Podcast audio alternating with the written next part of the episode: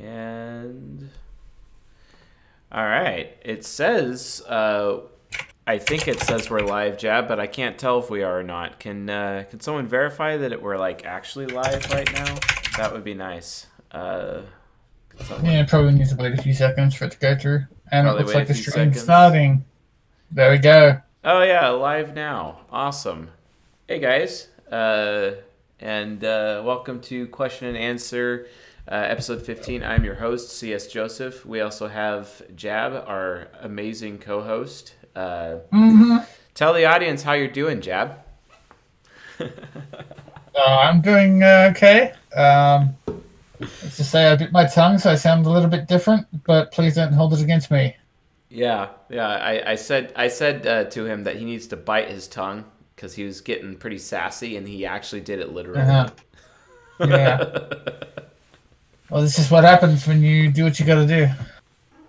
yeah, definitely. Yeah, yeah. I got my hustle. my military haircut because it will all grow back in like a week. So I Right. I get it shaved on the side as much as I can because I know it just comes back like straight up. There's really not much I could I could do about that. So let's get this little little closer if we can. Well, yeah, I'm doing what I gotta do, so you can do what you gotta do. Yeah, definitely. Uh, so yeah, uh, we're doing a question and answer tonight. This is episode 15. Doing something uh, a little bit different, um, although the microphone's a little in the way to see. But uh, yeah, we got uh, we have a new format tonight. We're doing a platinum and then Patreon priority, super chats, YouTube and Discord. Discord technically has higher priority than YouTube. So we're going to be answering uh, your questions uh, for a long while here, and uh, hopefully uh, we'll be able to get through that pretty relatively easy. And uh, just so you guys know, um, from a Patreon standpoint, we just launched it, and uh, wow, that flicker is crazy. Maybe it's something to do with that uh, candle in the background there. Just put out the candle. We just launched it, Yeah. and uh, Wow. Gotta love that uh, feedback or hearing myself and whatnot. Uh, please mute all the people. I'd appreciate it. Uh, anyway, uh, that being said, so we launched Patreon. Great. And through we have these two tiers that impact our Q&A session, which is awesome. And uh, I think hopefully the power does not run out here because some of the lights are flickering because it's got a huge rainstorm I'm in the middle of right now. Um, but uh, be that as it may, uh, be that as it may, uh, basically, if you're a patron and you're at platinum level and you ask a question, your question gets moved immediately to first in line, basically. And uh, then we have priority questions. So if you're a patron, and I don't remember which tier it is specifically, um, if you could like enlighten me on that one, Jab or Nova, I'd appreciate it I think priority is silver. it might be silver. Uh, I think it is silver. If you're so silver tier, I believe on uh, Patreon. If you ask a question, uh, well, then we'll we'll we'll answer your question. And I think we actually have the question feed uh, right here on uh, the uh, on the show for you to actually under the Patreon Q and A uh, overlay, which is cool. Yes, we're using overlays now and like trying to be like more professional and stuff. So um, then, obviously, the YouTube super chats, uh, which uh, we're going to be keeping track of, and I think we've probably already gotten one, uh, but we'll get to that in a second. Um, but yeah. So with that in mind, I think we're going to get to our first question now, which comes from uh, one of our uh, platinum uh, patrons now. So yeah, let's see here. If I could You show gonna put up a picture? Yep, I'm gonna put up the picture. Awesome. So, uh, Periani, uh, one of our more prominent members of the CSJ community, uh, produced this uh, diagram for us uh, to check out. And uh, basically, his question is if the above is true, is the bottom also true? And I really like this diagram. Um, so let's let's kind of go through at the top. So um, when uh, when led by the hero, it's the ego. Uh, it has optimism, greater FPS, etc. Then you have hero, child, uh, parent, and then he has something called the anima. Now, the anima, also known as the animus, is basically what people refer to as the inferior function, right? I just don't really use that terminology very much. Uh, the reason why is because the subconscious itself maintains a male or female uh, kind of uh, like it has its own it's the opposing gender of the ego basically. So if your ego is male and you're a male person that means you have a female subconscious right? So I'm an ENTP ego, but I have an ISFJ woman as my subconscious, basically. My knight in shining armor is basically like a woman in armor with a big sword, oh, and then she takes her armor off and then becomes like this rogue with daggers and stuff and uses poisons and is uh, like an assassin. It's kind of cool. We could like totally make an MMO about this stuff. Maybe we will someday. I have no idea. but be that as it may, that's kind of how the anima works. That's where the terminology anima actually comes from, etc. Uh, so, with that uh, being said, we have the shadow is the unconscious. It's led by the nemesis, uh, and the uh, the reverse shadow is led by the demon. Yes, that's correct. So I do agree with uh, Periani's uh, diagram here at the very top. So yeah, it's definitely uh, definitely what I would say. Yes, if this is true, yes, that is true. Uh, I maintain that. Now, is the bottom true? So we're looking at the same thing basically, except differently. Is trying to find out, you know, hey is it led by this? The only thing I disagree with is by because it's essentially attaching the different archetypes of hero, parent, child, inferior to each of the four sides of the mind, basically. Now, uh, calling the uh, the the demon fourth side of the mind or the superfluous ego, as we could see it right in there. I'm trying to read it because it's a little difficult for me to read. Um, I wouldn't exactly call the superfluous ego itself uh, like the anima animus itself because the terminology anima animus is actually applied specifically to the subconscious to show or demonstrate that opposing gender. However, given the spirit with which this diagram was written, I actually do agree with uh, Periani uh, with his diagram, absolutely. Uh, and I like how he has a you know source of happiness. It's kind of like an optimistic child Absolutely. It's just the terminology that's attached to the four sides of the mind. I don't necessarily agree with, and I would have to research it a little bit more. Um, but uh, if this is true, he says at the bottom, then we can apply our knowledge of the Jungian archetypes to not just the individual functions, but to the whole personality types. Yes, yes, we can. Uh, because there's actually a whole lot more levels. I mean, even the hero function itself, or any of the functions, has like four components each and you kind of have to look at it like um, um, actually um, someone else I was talking to, an INTJ woman, I think, and she's like, "Oh, it just weaves around like a double helix." You know, like yeah, that's exactly what it does. It's kind of like a a genome basically uh, for the human soul, and that's basically how this entire system uh, happens, right? So. Uh, excellent question uh, by one of our uh, platinum patrons. Jab, do you want anything you, would like to add uh, to this? Mm, not really. I mean, I think you covered everything you needed to say. Yeah. Um, I think I think the uh, the bottom line is here is that what we could take away from this diagram specifically is that uh, Periani's making the argument that while we have hero, parent, child, inferior, or anima uh, for or anima slash animus for our top four cognitive functions within the personality of the ego itself, why can't we attach those archetype attitudes to each of the four sides of the mind? You can. The answer is yes, you can. Just let's use different terms uh, to describe those interactions because it's not exactly right. all the way because of the conflict engage, involving the anima animus applied to the subconscious being that opposing gender. But then again, like it's also been interesting to see whether or not the superfluous ego has an opposing gender. There isn't very much research on that, so I'm not entirely sure how that would work. Um, uh, so we'll we'll we'll have yet to see on that a little bit more. I think that would be mm-hmm. an excellent discussion to have, maybe with. Uh, uh, you know John Beebe actually. Uh, I think uh, if we could actually uh, figure that out, um, or at least some of those who have worked with John Beebe, Dr. John Beebe, I, that would be an excellent discussion for sure. So I'm gonna put this thing away, and there we go. And All right. all right, Next question we have the comes uh, from. we have the Patreon Q and A one, right? Yeah, yeah, yeah. I saw it. Okay. Next question comes from Bite in the Patreon Q and A, and she asks, "How should an INFJ break the ice with an INFP?" Or with an NFP. Okay. Sorry, so yes, with an INFP. Basically, I would say, wow, the light is flickering in here like crazy. Hopefully, we don't lose power. That would be really embarrassing. Uh, okay, so based on that, uh, how do you break the ice? It's real when it comes to an NFP or an NFJ, regardless of your gender, it's the NFJ's responsibility to basically initiate the relationship. It's their responsibility to break the ice because they're the introverted intuitive.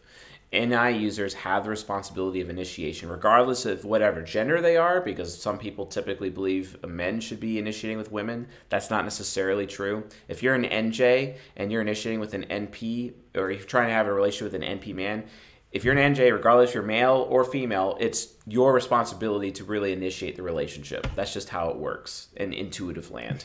When it when it's SP versus uh, SJ, it's SPs who should be initiating with uh, SJs by and large, uh, and that's typically how uh, it goes. You know, from you know, regardless of your gender or your age or whether or not you're extroverted or introverted, it doesn't matter, right? So, with that being said, make sure that you go out of your way to um, state your intentions. It's really just state your intentions and recognize also, like, uh, you know, men typically, if you're trying to have a relationship with an NFP, and it, it could be either like a romantic relationship, it could be like a friendship, etc. Uh, regardless, regardless of how it's supposed to be, uh, let's. Uh, wow, that flicker is like super annoying right now. Um, Right, the same Fury. yeah, yeah, I know, right? Uh, no, so um, how to go about doing it is uh, just again state your intentions, but do it in such a way where it doesn't really make make them feel uncomfortable. You want them to feel comfortable. Uh, you might want to Right. wait for the opportune moment, get your timing down perfect, and make sure that they're comfortable. Or seek to make them comfortable first before you state your intentions. You know, use your extroverted sensing inferior, aspire with it uh, you know, pay attention to some of the things. And if you're and if they're an NFP, you have the uh, option of actually waiting around, spending time observing them with SE inferior, find out the things that they like, and then go get those things for them and bring it to them as a gift and be like, hey. I got this for you because I know you like it. That just shows you're thoughtful, and then state your intentions afterwards. Uh, you could do this with like Starbucks. You you listen to them or find out someone like with someone at work or whatever. Uh, you find out from a coworker what their favorite Starbucks is, you know, etc. Or at least you go with a whole group, or you take their order one day and then you bring that order to them randomly, like a week later or something that, and then state your intentions or be like, hey, I want to take you out to coffee sometime. I hear you talk about this subject, make it about that subject, and then things will naturally go from there. Uh, it's it's more efficient to do it that way and focus on giving them a good experience and doing what they like. Uh, and then after you've at least done those things, then you state your intentions, right? So that would be the process that I would follow for for answering that for bite. Okay. Yeah, I mean that sounds about right. It sounds like somewhat my experience, but whatever. Um, Not your experience, Jeb. no, I mean, don't get me wrong. I've had women approach me before, but like that's how my most successful interactions have occurred. Fair Um, enough. going on. Uh, we have a super chat here from Jordan Holstein, and he says, "Is it possible to actually access the unconscious functions? It would be nice to know what SE even is." Uh, yes, it is possible to access the unconscious functions. Uh, anyone can do that. You have to develop the unconscious side of your mind uh, in as much as you have to develop your subconscious and those functions in order to actually be able to develop your superego one day, uh, as is the path to enlightenment and total integration of each aspect of your soul, etc. Uh, in order to do that. Now, with that with that being said, uh, with that being said, you really need to get over your worry basically and be less concerned about things. Uh, and you could do this by having relationships with other human beings to kind of like um, you know cover those bases for you so you're more secure about it and then uh, you'll be able to actually utilize your uh, unconscious side of your mind without being so pessimistic etc uh, because you know you still use your unconscious all day, every day anyway. Like all eight of those cognitive functions are still going. And if you haven't watched uh, the episode uh, in season one, uh, breaking down the eight cognitive spectra, I recommend that you actually do. Uh, so that you can kind of have an idea of how the frames per second work and how all those functions are actually working simultaneously uh, and you're just kind of more bleeding into the other sides of your mind in a healthy way. Or you could do like a hard switch and things just kind of flip around and uh, you're still accessing the uh, four functions of your ego, kind of like an anchor, as you're off in La La Land or Narnia, you know, flying around, saving the world in your subconscious, or maybe even in your unconscious, depending on, you know, your your happiness versus maturity, etc. Depending on what side of the mind you're in, to be able to use those four con- uh, to use those uh, four cognitive functions. But again, to be able to access the unconscious in a healthy way uh, without necessarily being exposed to abuse or trauma in your life. It's all about developing your maturity, and you develop your maturity through being um, through dealing with worry uh, and concern. And when you're worried, you focus on not being as worried anymore. Like, how do you do that? Well, you ha- you really need life experience. The more life experience you have, the less worried you will be essentially because it's like, "Oh, I've been through this before. I can get through this again." kind of a situation, right? And that helps you drop your worry and your concern and allows you to use your unconscious functions more often and in a healthy way and not necessarily in a traumatic way. Because remember, the unconscious exists to try to bring us maturity and help us as human beings mentally develop maturity. And that's why we do it, etc. Okay. Um, we don't have another super chat, do we? That person deleted their message. So we're going to go back to the Discord questions, and the top one comes from Sir Ball, and he asks, "Why do you think INJs are so private? Do you recommend anything? Eh, do you recommend anything for these types to mitigate this?" Well, they're very private because they've usually been taken advantage of by somebody. It's their extrovert intuition nemesis, their fifth function, the top of their unconscious side of their mind.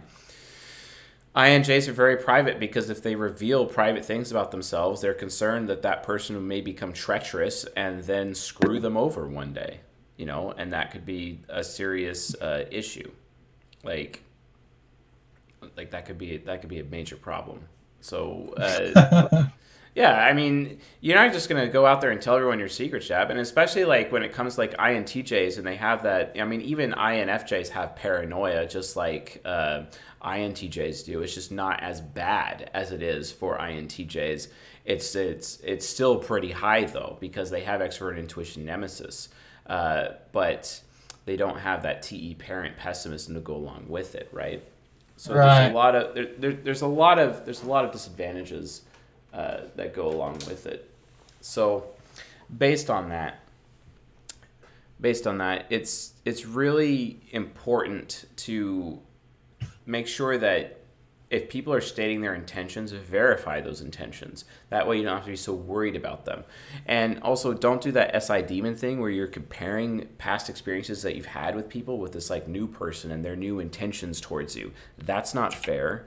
Don't judge them that way. You know what I'm saying? Like don't judge them that way. That's wrong, right? Why would you go about doing that, right? You can't do that. But they're private because INJs basically start out thinking that, you know, people are just, you know, because SE Inferiors just naturally believes that people are loyal to them. If the person shows themselves friendly to them initially, it's like, oh, this person's friendly to me. Oh, this person must like the experience I'm giving them. Oh, this person must be loyal to me. Oh, I can trust this person. No. No, that's not actually true. And then as over time, that extrovert intuition nemesis becomes jaded because SE inferior was hit too many times because the people that they thought were loyal to them are not actually loyal to them. That's the issue. That's the problem, right? So how do we solve that problem? Well, by paranoia. The paranoia is utilized through extrovert intuition nemesis to protect the INJ. And this is why they are very private, essentially. That's why they behave privately. Okay. Um, next question is. Oh, do we have a super chat? Sorry, I might have missed it. Nope. All right. Oh, Periani's in the chat. Uh, we answered your question, so maybe at the end of the stream you might need to go back, sir. Anyway, next question is. Would be interested to know your opinion about the works of the Dave Superpowers channel from Objective Personality. Haven't seen all their videos because they are too short and poorly structured. Whoops. From an educational view. My loose impression is they're overcomplicating things. For example, in a recent video, they claimed it's almost impossible for you to know your own type just by yourself. What do you think? Uh, I think uh, I don't really know much about Dave's superpowers or what he does. I don't really have much of an opinion. I watched like four of his videos years ago, and three or four of them, and that's that's it. And it was mostly just talking about the top four cognitive functions, and and I didn't really talk about shadow functions or anything beyond there. So I didn't really utilize him as a source of in my own education in terms of um, you know Jungian analytical psychology or depth uh, typology. I haven't really done that. So.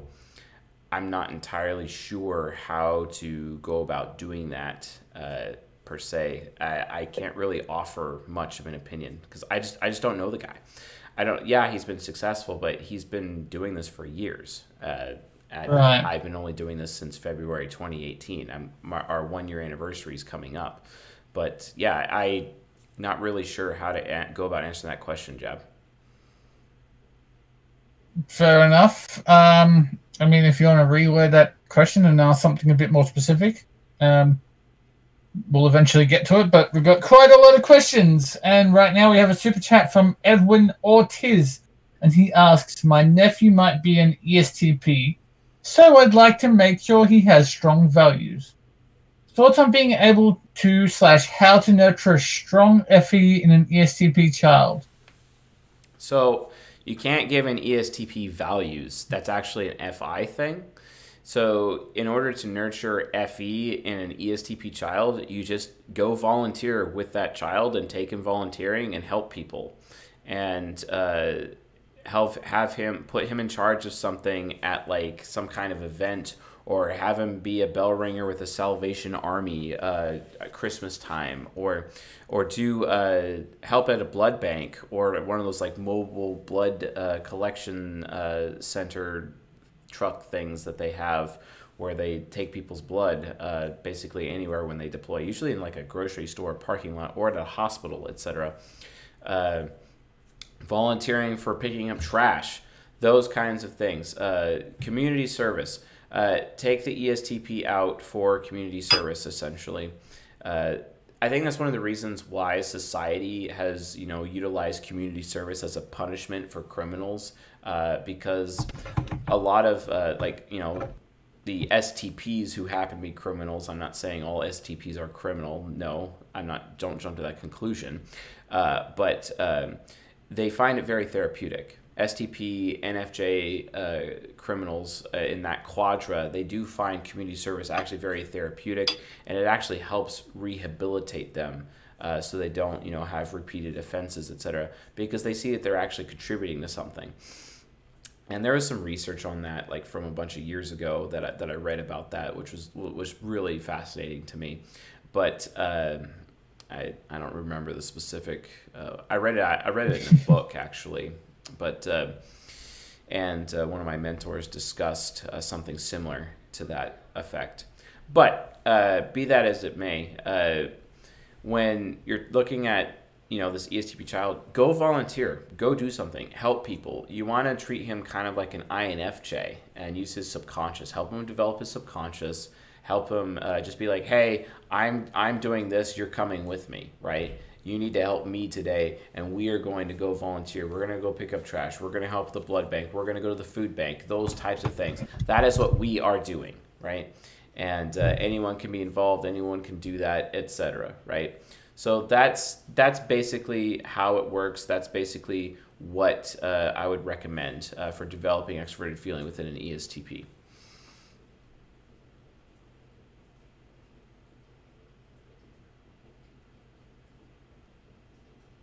Jeb?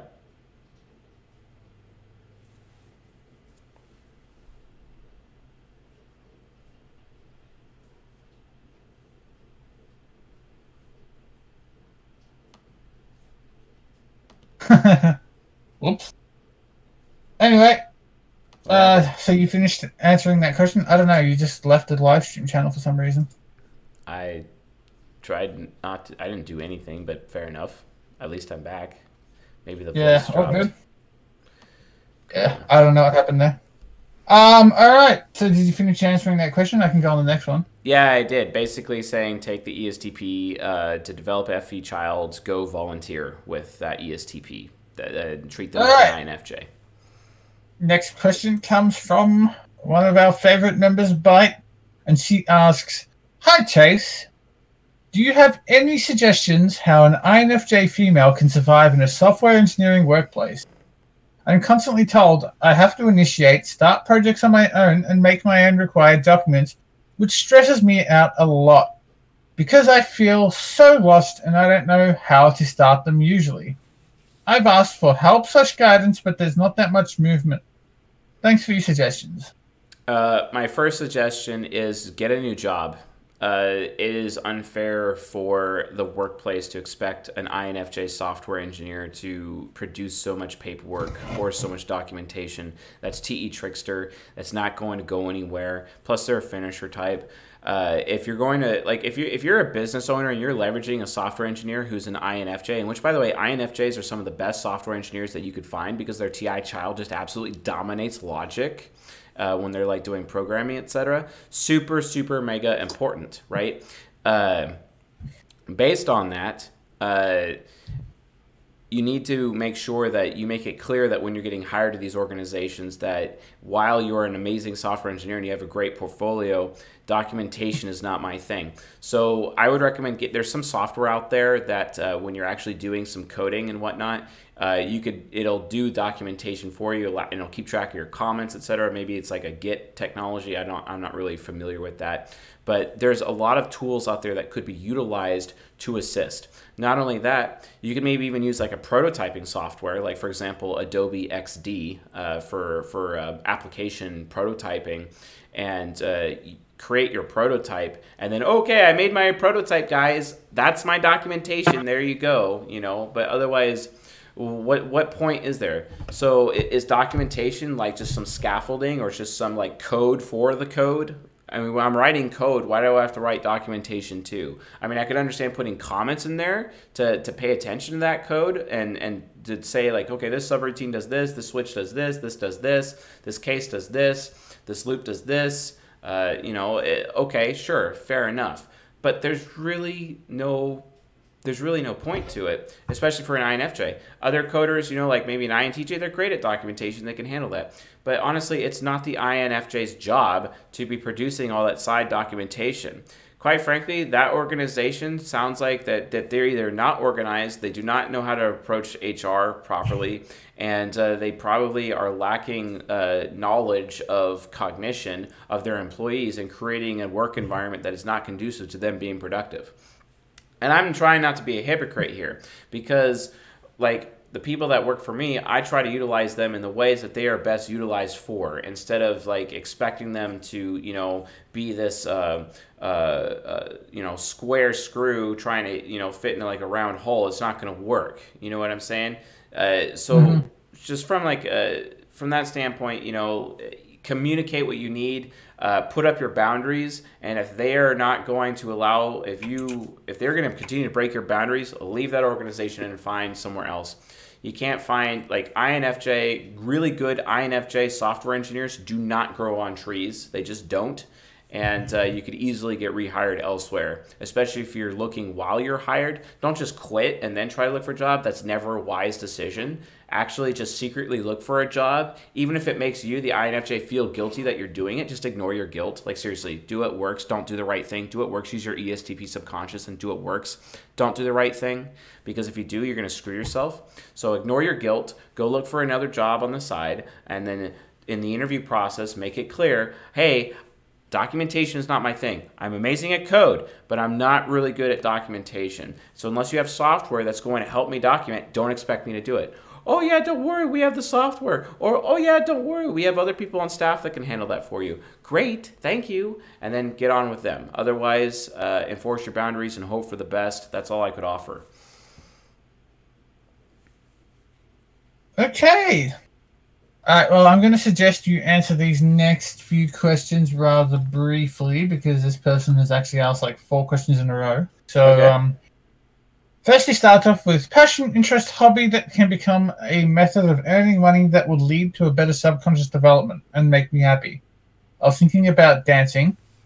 I never did it. I thought SI remembers the movements and NE imitates the others as they dance. It will be okay or not having SE in the ego is not it? What are your suggestions? So this is an ISTJ male. So So should an ISTJ male use dancing as a way to develop your subconscious? an ISTJ male to use dancing to develop uh, subconscious. Yeah, that would work. That would work pretty well, actually. I, if you ever watched, um, so whoever asked this question, this is, there's this show on Netflix a long time ago called LXD, the League of Extraordinary Dancers. If you haven't checked that out, I recommend it. But there's a few ISTJ dancers that were absolutely dominating in it, and ISFJs also uh, SJs in general can dominate dance pretty well. Uh, it's it's unbelievable the amount of self discipline that they can exude with their introverted sensing. Their super high introverted sensing uh, to be able to uh, meet the needs and do the mimicry, to be able to have things well choreographed. Uh, yeah, absolutely, definitely something to do to develop your subconscious. Please do it. Uh, it's it can be absolutely Right. incredible. It's also something I would recommend to NPs as well, intuitive perceivers definitely something I would recommend to NPs to help develop their subconscious uh, is to utilize dance. So yes, Okay, and then he asks, what would you say for something like this? A man who achieves female archetypes and a woman who achieves male archetypes. If we just if we would juxtapose them, how would their relationship look like? How would it work? can you ask that in a different way? Like, think what this person's saying is if a woman achieves king, warrior, magician, lover, and a man achieves queen, matron, something lover, wise lady lover, whatever the female ones are. Sorry, I forgot what they are. So if a man achieves the female mature archetypes and a woman achieves the male mature archetype, how would a relationship between those two people work? um, I honestly can't really say because I don't see how it's possible for a female to reach king, warrior, magician, lover. Especially like when you're looking at the magician itself, is specifically the archetype. It specifically is for developing other men and with Right. manly things and helping them reach king and warrior. So I don't think that the basis of the, the logical basis of the question itself is not actually something that could exist in reality. Therefore, I can't really provide an answer that's not void to begin with. Okay. All right. Um. Well, he's actually asked another two questions, but we got a super chat, and this person asks, Aiden Weissnis asks, if you had four islands, one with four SF, SF sorry, one with four SJs, one with four SPs, one with NTs, and one with NF, which would be most likely to survive? Which would be the happiest, and which would get along the best? which would be the most likely to survive, which would be the happiest, and which would uh, are the islands next to each other or are they completely separate and closed off from each other? I'm going to assume separate. Oh, gonna assume separate. Um, uh, I honestly can't really say for sure, other than like the SP island is the one that will likely survive uh, the most. Yeah, SPs probably. uh, because of their ability as artisans to manipulate the physical environment around them. Uh, they would have the highest chance of survival for sure. And there's like a 50 50 chance between the NTs and the NFs uh, because uh, they have uh, some SP types within them uh, as well that could assist them. SJs, uh, kind of sort of they could as well i mean they have sp related shadows but it just it, again it all depends It- like that, that's way too broad of a question for me to answer so because of how broad it is i would just have to put my money on sps to start and after that it's all very subjective and i need more information to answer it Right. Okay, so going back to the questions from uh, the ISTJ guy. How to deal with paranoid SE nemesis as ISTJ? It's really annoying. When I have to get somewhere, all my clothes must create harmony, and sometimes it takes too long that I'm late in public when something isn't as I like, for example. Air blowed my styled hair. I am correcting it even though it will dispel again soon, and it pisses me off. Or I have this tendency to pull the phone out to look in his mirror and check everything is in place. Okay, before anyone makes fun of me for not being able to read, that was the grammar of the question. So, okay so they're asking what to do about se nemesis basically yeah, how to deal with it? How can you overcome it? basically doing what she's already doing. Uh, you But have to he. develop additional. Oh, he. Okay, sorry. I grammar, right? Yeah, yeah, yeah, yeah. Grammar. Yeah, yeah. Okay. Uh, so uh, based on that, it's Mhm. SE Nemesis is more than just you know clothing. I like the clothing example, but it's also like being worried about the physical environment around you, right? Uh, like everything has its place, but really, how do you defeat SE Nemesis? You make it your ally, and you. So watch season sixteen, episode five for this. But just make SE Nemesis your ally, right? And utilize it as an ally to defeat external factors, not necessarily internal. If it's internal, you just have to use self discipline and just comply with the demands of the Nemesis function, your SE Nemesis, with your SI hero, and force yourself, even though you don't like it, to fix things and make things make sure everything is in place. That doesn't mean you have uh, obsessive compulsive disorder, as most people would claim, but that just means that you're making sure that you are not worried that you're coming off visually negative or giving other people a bad experience or pressuring them too much, etc.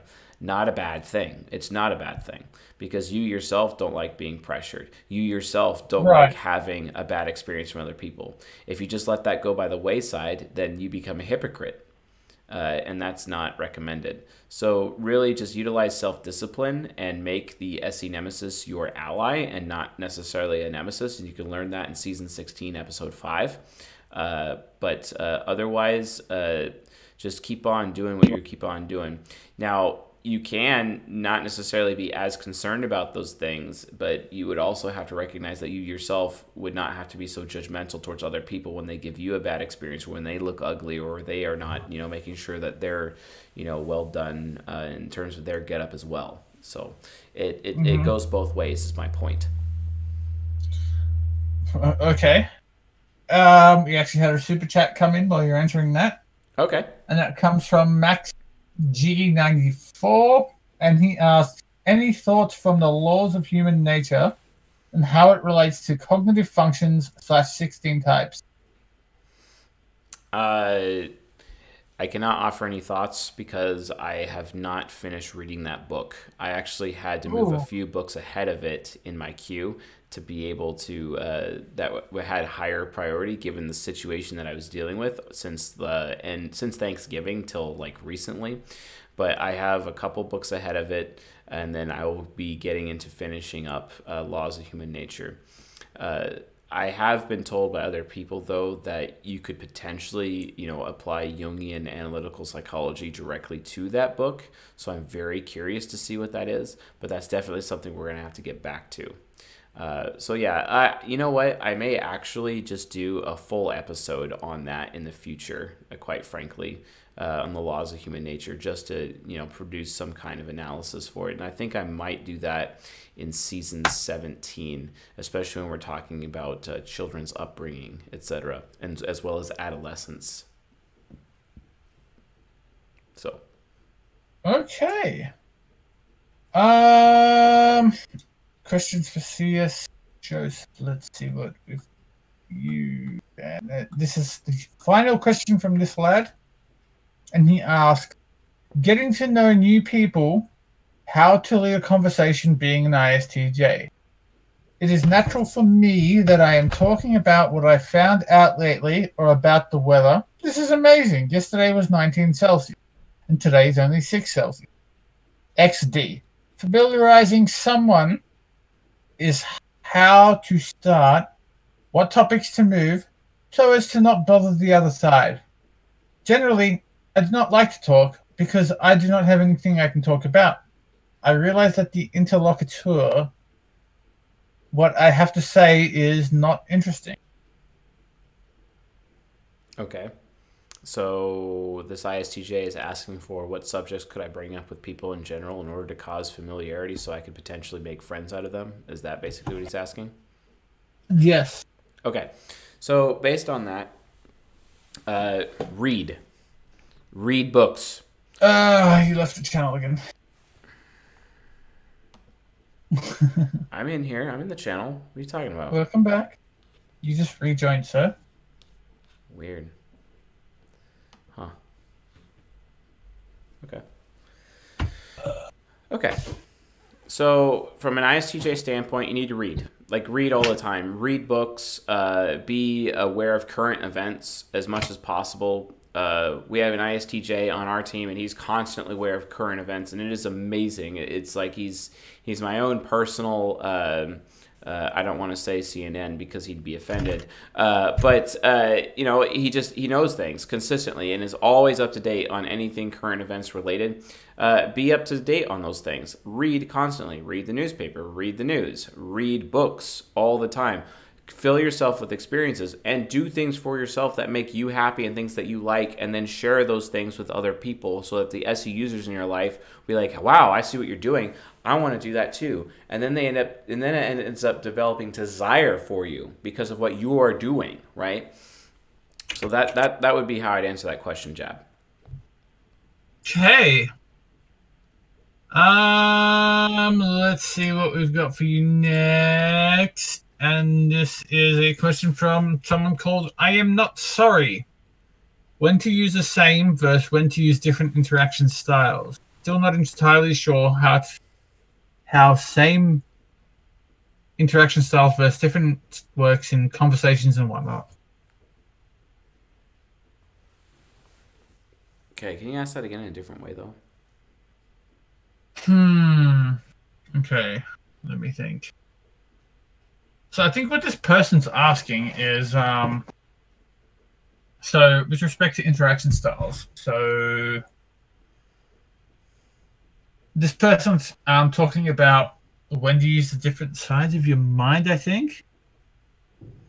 Oh, is that that each side of the mind has their own interaction style? So when to use the same versus different interaction styles. So I think what this person's saying is um when should you use an interaction style to uh You get do along with all someone? the time. You do all the time, and if you're emulating another side of that mi- of the mind, that side of the mind or that particular uh, four cognitive functions that has its own interaction style, it's its own person basically. It has its own interaction style, it has its own temperament, it has its own things, everything. So of course, you know, if you're going to do cognitive emulation, you'd have to do that for sure. Like Right. obviously, right? Okay. Um, we do have another super chat from Aidan Weissnes, and he asked, "With SJs and SPs, their temperaments are named after the second and fourth letters, but NT and NFs are named after the second and third letters. Why aren't there columns of NPs and NJs?" uh, because uh, I mean, it's interesting because the MBTI actually released a uh, um, a grid like that years ago, where it was organized that way. But uh, we do it by temperament, and we do it by uh, by interaction style, and we do that specifically to help actually classify or how to type people through uh, temperament. So we use the temperament matrix according to Stephen Montgomery. Uh, you could read that in his book uh, People Patterns. Uh, you can also do Dr. Linda Berens and look at her approach to temperaments as well, uh, since they kind of go hand in hand with each other. And then uh, from there, uh, you also look at Dr. Linda Berens' interaction styles, and that's why we have the type grid set up the way that it's set up. Uh, otherwise, uh, you can't mix up NJs with NJs because they all have different temperaments and they all have different interaction styles. Not exactly fair, right? So, mm-hmm. um, so yeah, there's an, there's a different interaction style for each, but you know, half of them have the same temperament, the other half of them don't. SPs and SJs are a bit more uniform, but the intuitives are a bit more mixed up, and that's why we have uh, the grid that set up that way for that purpose. Perfect. Um, we didn't have another super chat, did we? No. All right. Next question is: How can TE Trickster keep up with large amounts of material taught in college when college is TE heavy? Perhaps a series on how the types learn to study best. Um, basically, you want to surround yourself with good TE users to learn from. Hopefully, you get professors that are TE users and uh, reads a lot of get a lot of input. It's just you know immerse yourself basically immerse your TI in in uh, in basically anything related to that subject that you're actually studying. Now sometimes you're forced to study subjects you don't want to study, which makes it even harder. But you just have to really give yourself the time and develop a really good process of study to be able to go through all of your subjects. Because if you're a movement type as an like, and I'm assuming this is an INFJ, not an ISFJ, right? Uh, you want to make sure you have a good process. Now, if you are an ISFJ with TE Trickster, okay, that's different. You'll want to focus on the outcome, what is the goal, basically, and then develop an individual study process for each goal and uh, and then as a result of that you could get through it. It really comes down to when that you're focusing on your outcome or developing a process that could handle any outcome right? And uh, or if you have trouble surround yourself with te users befriend te users have relationships with te users because those te users will help you think through all those anomalies and all of those difficulties in an academic environment. Or get a career change or go to a school mm-hmm. that's not really TE related, maybe performing arts, etc. There's a lot of different aspects out there that you could look at. But even then, performing arts can be very TE because even songs have structures and there's data points, etc., and reference points. So right. it kind of it, it's kind of a pick your poison scenario. Academia is not really. Um, uh, structured uh, and they are biased against TE tricksters, and there's not really much I can do about that or say how to compensate it. You either have to participate knowing that you have that disadvantage, or you choose not to participate, quite frankly. Okay. All right, we got another question here. I'm a little confused as to why you adamantly say INTPs and INFPs are incompatible with each other. Surely their shared NE and SI in the same slots means they experience the world in a very similar way, while the hero functions both satisfy each other's inferior function. As an INTP myself, INFPs are far, by far my favorite type. They put in as much thought as I do and come up with much more ethical answer comparative to pragmatic solution. Com- comparative to the pragmatic solution is come up with. Okay, I think he means I come up with. The so, laid back nature of INFPs makes them easier to be around than any other type, and they are also skilled at guiding me through the notorious FE bot. Could you elaborate as to why you don't think these will get along? Well, I mean, if that's what this person likes to do, then that's what they like to do. I'm not going to get in the way of that. Like, seriously, I'm not going to get in the way of that. But at the same time, like, it's just not going to work. It, that's not a one size fits all solution for a marriage or a romantic or an intimate relationship. I do not recommend right. INPs with INPs. It's just not going to work Because, for example, SI users in the bedroom, they like being on the bottom typically. SE users in the bedroom typically like being on top. What happens when you put two people in the bedroom that both want to be on the bottom? You see what I'm saying? There's difficulty there. And I know I've said that before and I know that triggers some people, but it is what it is. That's a fact. Like it's a fact, guys, because mm-hmm. the SE user is responsible for giving other people a good experience. Whereas you have these INPs in the relationship and they're both focused on what makes gives them a good experience, what makes both of them comfortable. And they're not seeking to comfort each other, they're just seeking to comfort themselves. Wow, that's a really good foundation to create a relationship on. No, no, it's not. Now, while they may be able to be emotionally available and meet each other's emotional needs with their like inferior functions versus hero functions, okay, yeah, maybe, but their perceiving functions have zero compatibility what, what whatsoever.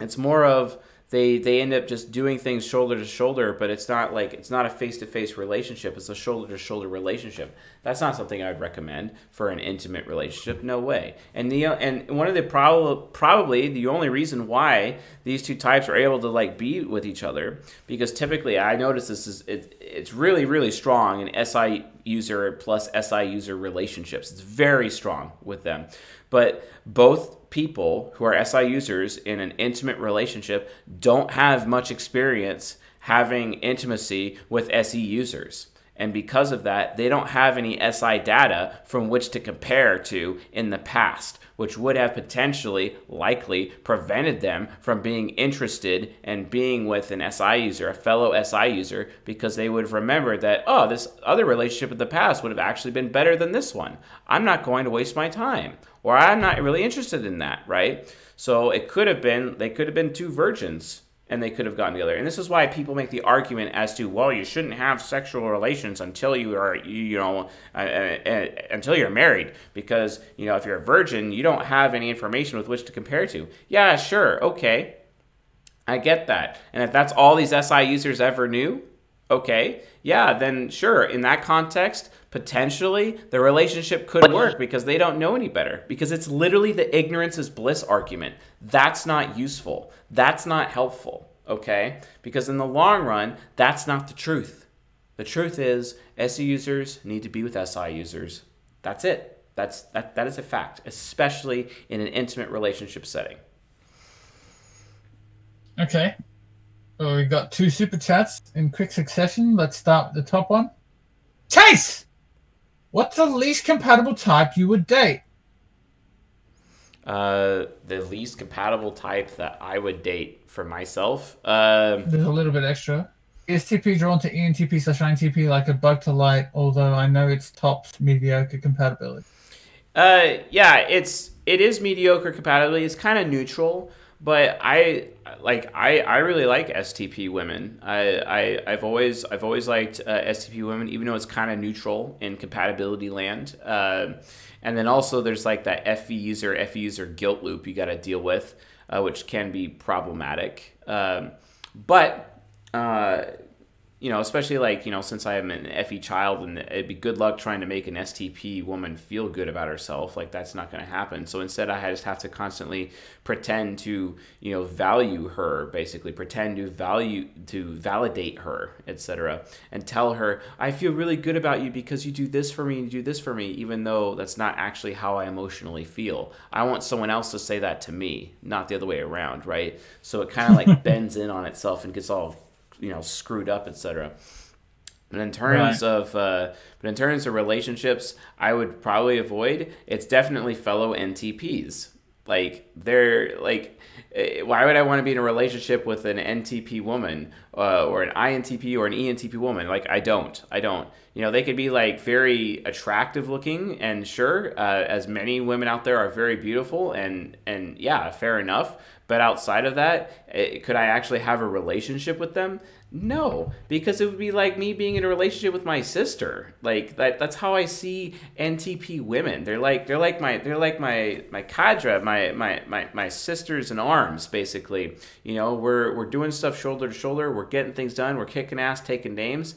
There's no room for a relationship there. We can't be intimate, and I would avoid being intimate. There's no way because we're not able to meet each other's needs That's the issue. Right. I have to be in a relationship where I'm able to meet her needs and she's able to meet my needs. Outside of that, it's just not going to happen. Okay. Um, Mr. Aiden Weissnis did another super chat. Awesome. I kind of Thank feel you, like Aiden. Mr. Mr. Weissnis should just become a patron. But yeah, you know, yeah, yeah. Mr. Wishneys, uh, consider going to patreon.com slash csjoseph with that shameless plug in there, if you know what I mean. And uh, Absolutely. yeah, we are coin operated. Uh, Jab's new coin slot is working great. Uh, Exactly. yep. So the question Mr. Weissnis asks is, if the layout of the grid is true, then why aren't SJs and SPs mixed up when NTs and NFs can find their most compatible types in their own column? But SJs and SPs have to cross columns. Uh, well, it's interesting that you say that. It's it. Well, okay, good point. So it's it's really because um, uh, SPs they seek freedom and SJs are trying to give freedom. Um, and uh, SJs are seeking security, and SPs are able to provide security. That's basically the reason, right there. Um, uh, they're able to meet each other's needs cross temperament wise. SPs, they're trying to do what works and they're trying to seek somebody who does the right thing. They want to be paired up with somebody who does the right thing so that they have someone to cover all of the right thing bases because they're affiliative. And whereas the SJs who are affiliative, they have a lot more respect and it, and the uh, the SPs just fills them up with so like they they feel full of life around the SPs. It's like wow, these people just do whatever they want. You know, I wish I could do whatever I want. I wish I had willpower like those people. And, and uh, whereas the SPs look at the SJs and like I wish I was as honorable and as dutiful as they were. You know, and and they just see what's missing in themselves and the other person, and that's why they need to have relationships with each other, and that's why they're able to cross temperaments, etc in terms of their highest compatibilities.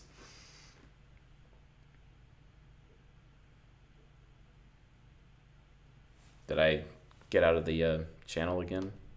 Yeah, Domes keeps dragging you. Um, is there any way you can like bring up the Discord so you can Yeah. like? I think if it's minimized, it's gonna kick you out. I don't know why, but apparently. Okay, I'll try not to keep it minimized as much as I can. Um, so yeah, actually, we have another super chat from Mr. Devon, and he asks, Devon. "Who are some famous, well-developed ENTPs?" Who are some famous, well-developed ENTPs? Yeah, Uh, okay, uh, Benjamin Franklin, hands down. Benjamin. Good old Uh, Benji. What How- about C.S. Joseph? C.S. Joseph.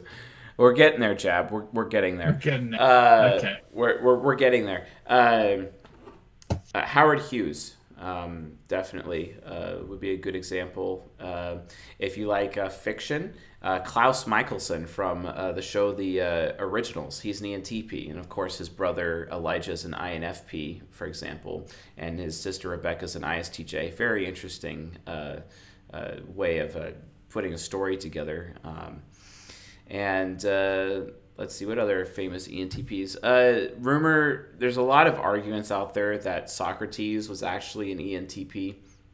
A lot of um, a lot of rumors uh, regarding that as well. Uh, and I even saw some like biblical scholars trying to make the arguments that John the Baptist was an ENTP, but I'm not entirely sure about that. I don't I don't know that much about John the Baptist, etc.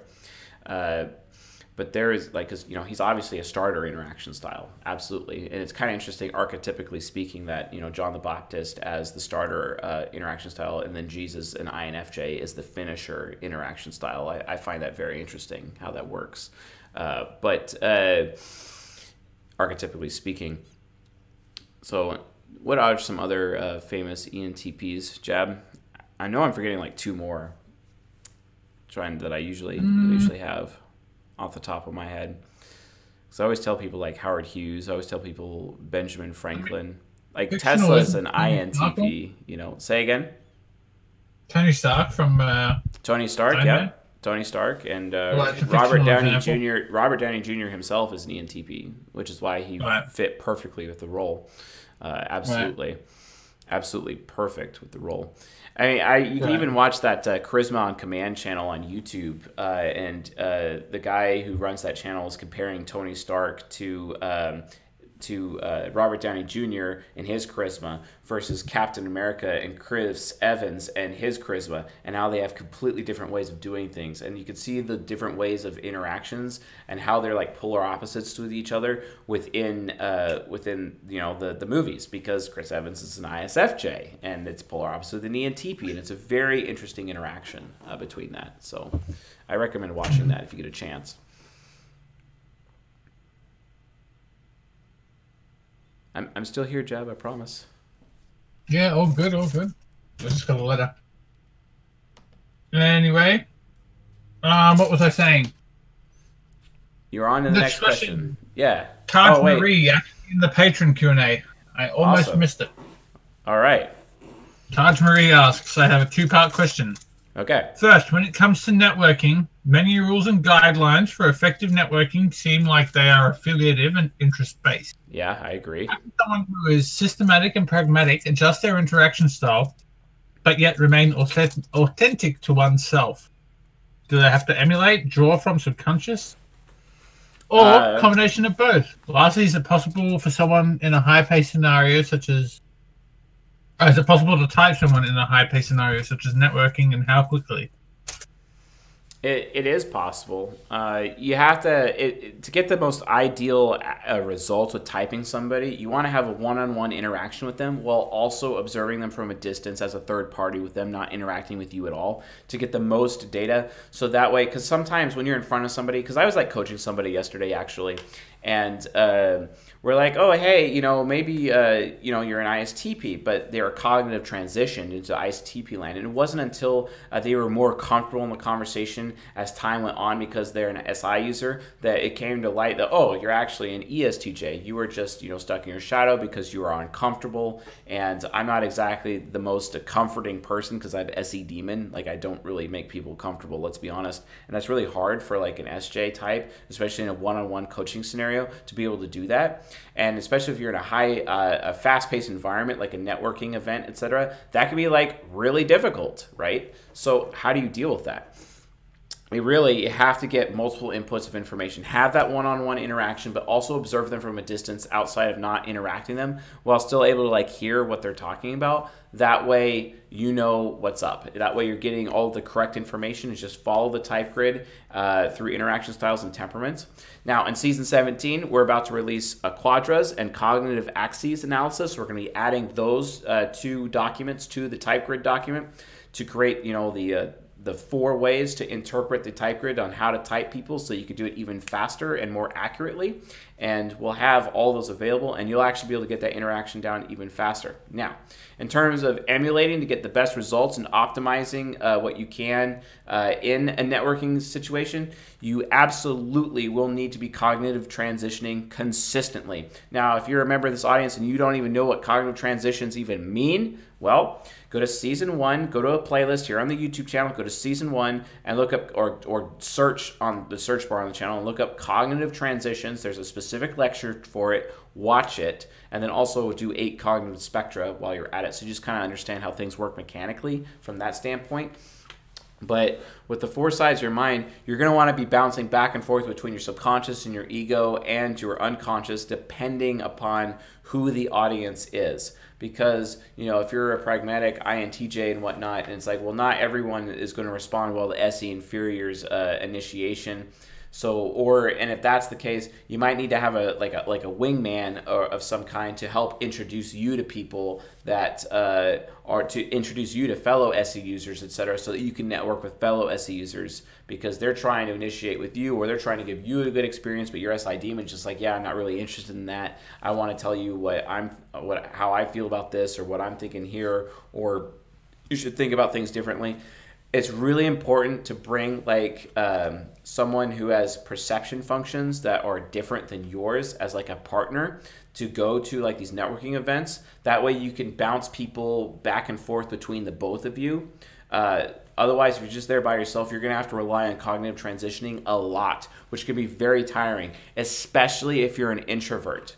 Not something i recommend. So bring another person with you, bring an SI user if you're an SE user, basically, and then kind of go bounce everyone between the two of you and just make sure you have similar goals. You're kind of united with what you're trying to get out of the networking event, etc. And then as a result, your success rate will go way up uh, uh, for, for, as a result of doing that strategy. All right, perfect. Um, I didn't miss any super chat. No, thank you, Mr. Neurotic Alpha, for your support. I appreciate you didn't want to ask a question. Thanks for the free money. My coin slot is very happy. very happy coin slot, yes. It's very excited. Amazing.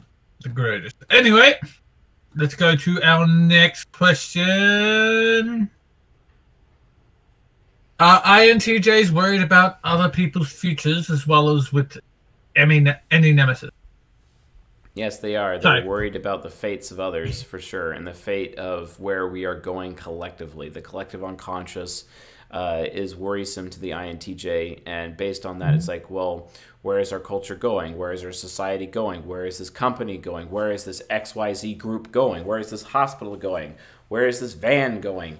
Where are we going? Where are we going together as a community? Where are we going together as a family? What is happening? You know, what do we have a plan? Is there a plan here? Do we really want that? What's actually happening? You know, uh, uh, mm-hmm. are you sure you want that? Uh, wow, that's our collective fate right now. That's not something I want. What if I want is something different than what y'all want? What about me? Do I get a choice? Right? That's where the NE nemesis comes uh, into play.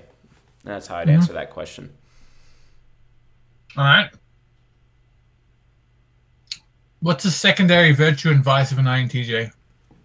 The secondary virtue and vice of an INTJ, that would be sincerity versus insincerity through the ENTP unconscious. Mm-hmm. Okay. So yeah, look at the ENTP unconscious as a verse. So look at the virtue and vice of ENTPs. That would essentially be the answer. Um, next question: Is there any specific se- sequence you enter other sides of your mind? If that's so, is there a preference? If that's not the case, do you enter the side that's strongest to deal with it, or the side that's best to deal with it? It's really the side that's best to deal with it, quite frankly. Uh, mm-hmm it's not really about strength. It's about what applies in the moment, what's actually useful uh, in a given scenario. And your mind instinctually knows, per se, based on the situation. Uh, however, uh, remember, life is not about what is good or bad. Life is not about what is true or false. Life is about what is wise and what is not, right? And that's very important. Uh, because just because your mind chooses to solve a problem with a particular with your subconscious where but it may be wiser to use your unconscious right? So as you get older and you gain wisdom you'll actually be able to consciously decide what the best path is for a specific situation or even uh, wisely bring in a third party to assist you with their cognitive functions to actually be more applicable to the situation. Ask for help. It's never a bad thing to ask for help because no one person's cognition is actually able to uh, solve all the problems, right? No one's cognition is able to solve all the problems. There's not really much, you know, that can be said about that. There's not much that can be done about that, right? So just uh, mm-hmm. so be aware of the the synergy that comes by bringing other people in to help solve problems in exchange for you obviously solving problems for them down the road. As Benjamin Franklin would say, you know, if you, if you meet a new neighbor, ask them for help because they're more likely to do you a kindness after you ask them for kindness, etc. It's the same kind of thinking. Mm-hmm. Mm-hmm. Okay which types would like to have the same experiences over and over again, i.e., watch the same movie over and over? Well, that's that's interesting. Uh, in uh, in their youth, uh, that would be ENPs with their SI inferiors. Absolutely. But that goes away as they get older because their SI becomes more developed over time. They're able to remember much, much more. So they end up not desiring to watch the same movies over and over again as often as they get older. Whereas if you look at NJs, it's the complete opposite. You know, they uh, they at first they don't necessarily want to watch the same movie over and over again, but then like NJs uh, just end up watching the same movie over and over and over and over and over because that SI trickster is there.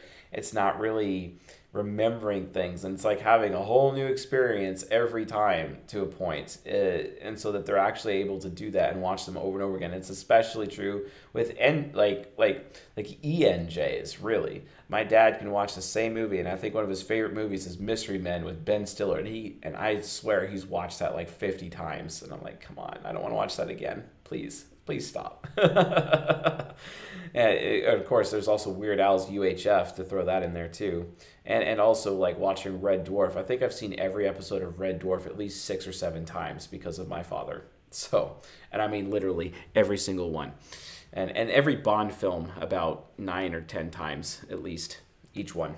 So. Yeah, my uncle's an ENTJ, and I could say he's watched every Bond film like at least twenty times. So Yeah, maybe you're onto you go. Um, you mentioned in one of your videos that there are many factors that determine the outcome of one's type. Why do you think the environment a child is raised in has such impact on a person's type? Uh, I answered this question actually in the very first or the second uh, Q and A uh, session episodes that we did. Uh, but specifically for uh, this, we're covering this in depth in season 17, where we're going to talk about quadras and how the quadra of a child uh, causes a child to change their type basically within their quadra, depending on the situations. If there's good events or bad events in their life, if they're positive events, they get to move throughout their quadra. Uh, if it's a negative event, it freezes their, their position in the quadra, and then they end up stuck in the shadow basically during that traumatics period. And uh, and then if they're still frozen in that way when they're adolescents, well, they're stuck, and that that their that part of their quadra is their ego after adolescence, and that just is what it is. When they come out of their shadow, that's just who they are essentially. Uh, we'll be discussing that at length in season 17. Right. Hmm. Um. Okay. ENFP subconscious slash aspirational NE, and that amazing SI memory always saves me during social situations. SI reminds me of what has worked in the past and what doesn't work among certain friend groups. NE gives gives me rare moments of creativity that always comes out positive. How would you describe aspirational NE for INT for ITJs? Aspirational NE. Uh, basically, it's it's it's metaphysical awareness, being aware of what is possible, and like, oh, I could create knowing what is possible, right? So it's possible I could do this. It's possible that people could do this, or anyone could do this or that. And like when they're doing like interior decorating or interior design, it's just more like constant experimenting. They're throwing something against the wall to see if it sticks, basically, and they just do it over and over and over again. Oh, that's not going to work. Okay, take it down. Oh, that works great.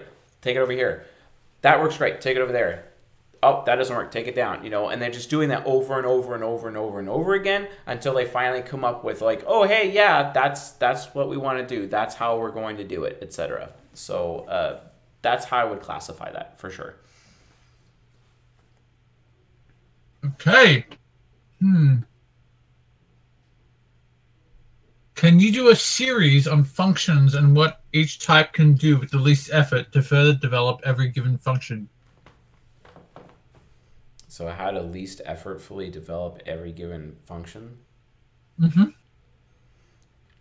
Uh, it's not so much developing individual functions. Uh, we mostly focus on gateway development because by developing your gateway functions, your other functions that they're linked to through a cognitive axis are automatically developed as well by default.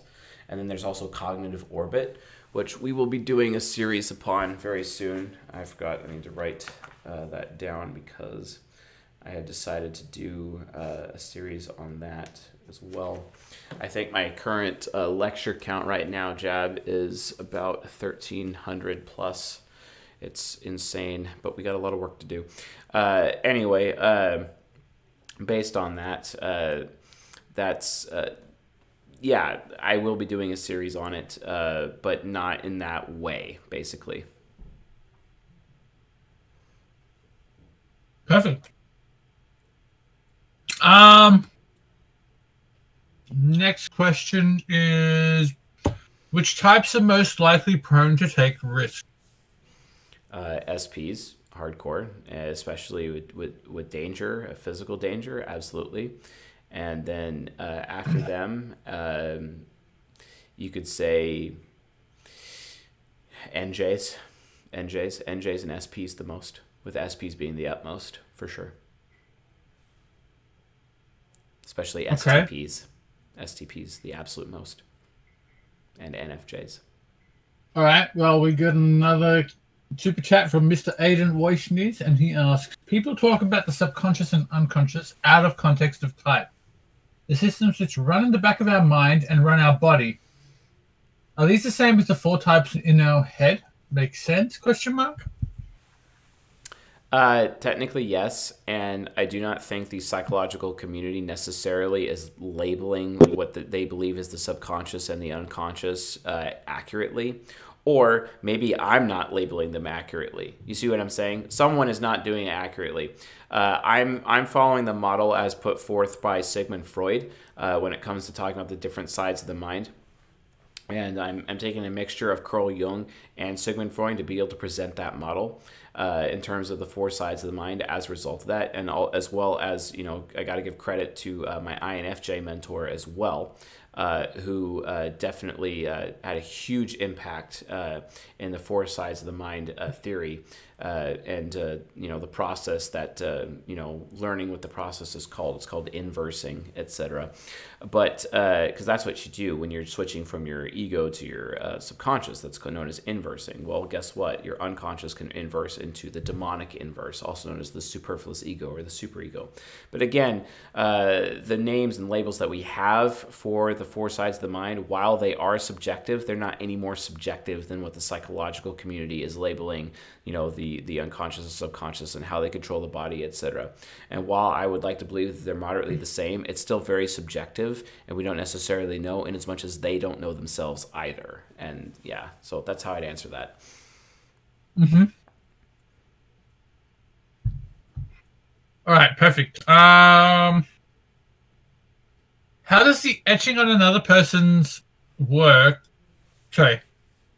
How does the etching on other person's open bracket in their core slash soul work, and what function is the one doing it? Also, Uh, why does it have negative consequences for the one doing it if not given explicit permission?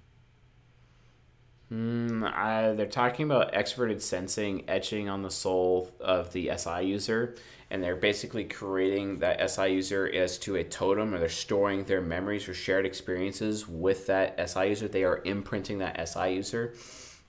Um, You see this all the time with like ESTPs, like especially like ESTP men who are doing their nymphomania vice instead of their chastity of virtue, and uh, they're they're trying to etch as many SI user women as possible, you know, by having as many notches on their bedpost that they could possibly get, or as many names in their black books, etc., because they're like doing permanent uh, etching etching permanent memories creating totems out of all these women basically and all these shared experiences all of them with all the variety thereof etc now while that is a negative aspect of that it could be also be very positive. The positive wise is like the SE user can always go to the SI user who had a shared experience together. It could be sexual or otherwise it doesn't matter. And the SI user could always recall and remember those shared experiences. That way the SE user is like oh well I'm valued or they think highly of me because they remember that shared experience. And I made a really positive impact on that person why is this important? Mm-hmm. It's because the, they're trying to create loyalty in the SI user. You want to give a good experience to the SI user because the SI user will remember all of the good things that you've ever done for them, and they'll also remember all the bad things that you've ever done to them. Uh, when, because each of those things is an etching on their soul, basically, and they remember all of them. And as long as all of the good ones outweigh the bad ones, etc., guess what? The SI user is going to stay loyal to you, right? That's how it works. And SE users know that. That's why SE users are consistently trying to give other people a good experience. Not only that, they like to show off sometimes and be showy because they either value themselves or think there's some uh, or or um, or other people value them based on you know, giving other people a good experience. That's how it is to be. That's what it means to be an SE user, essentially. Uh, so, so yeah. Okay. Um, Aiden Wojcicki sent another message. Awesome. With Thank you. Aiden. We, we love you, Aiden. You could be a patron on the Patreon. Just saying.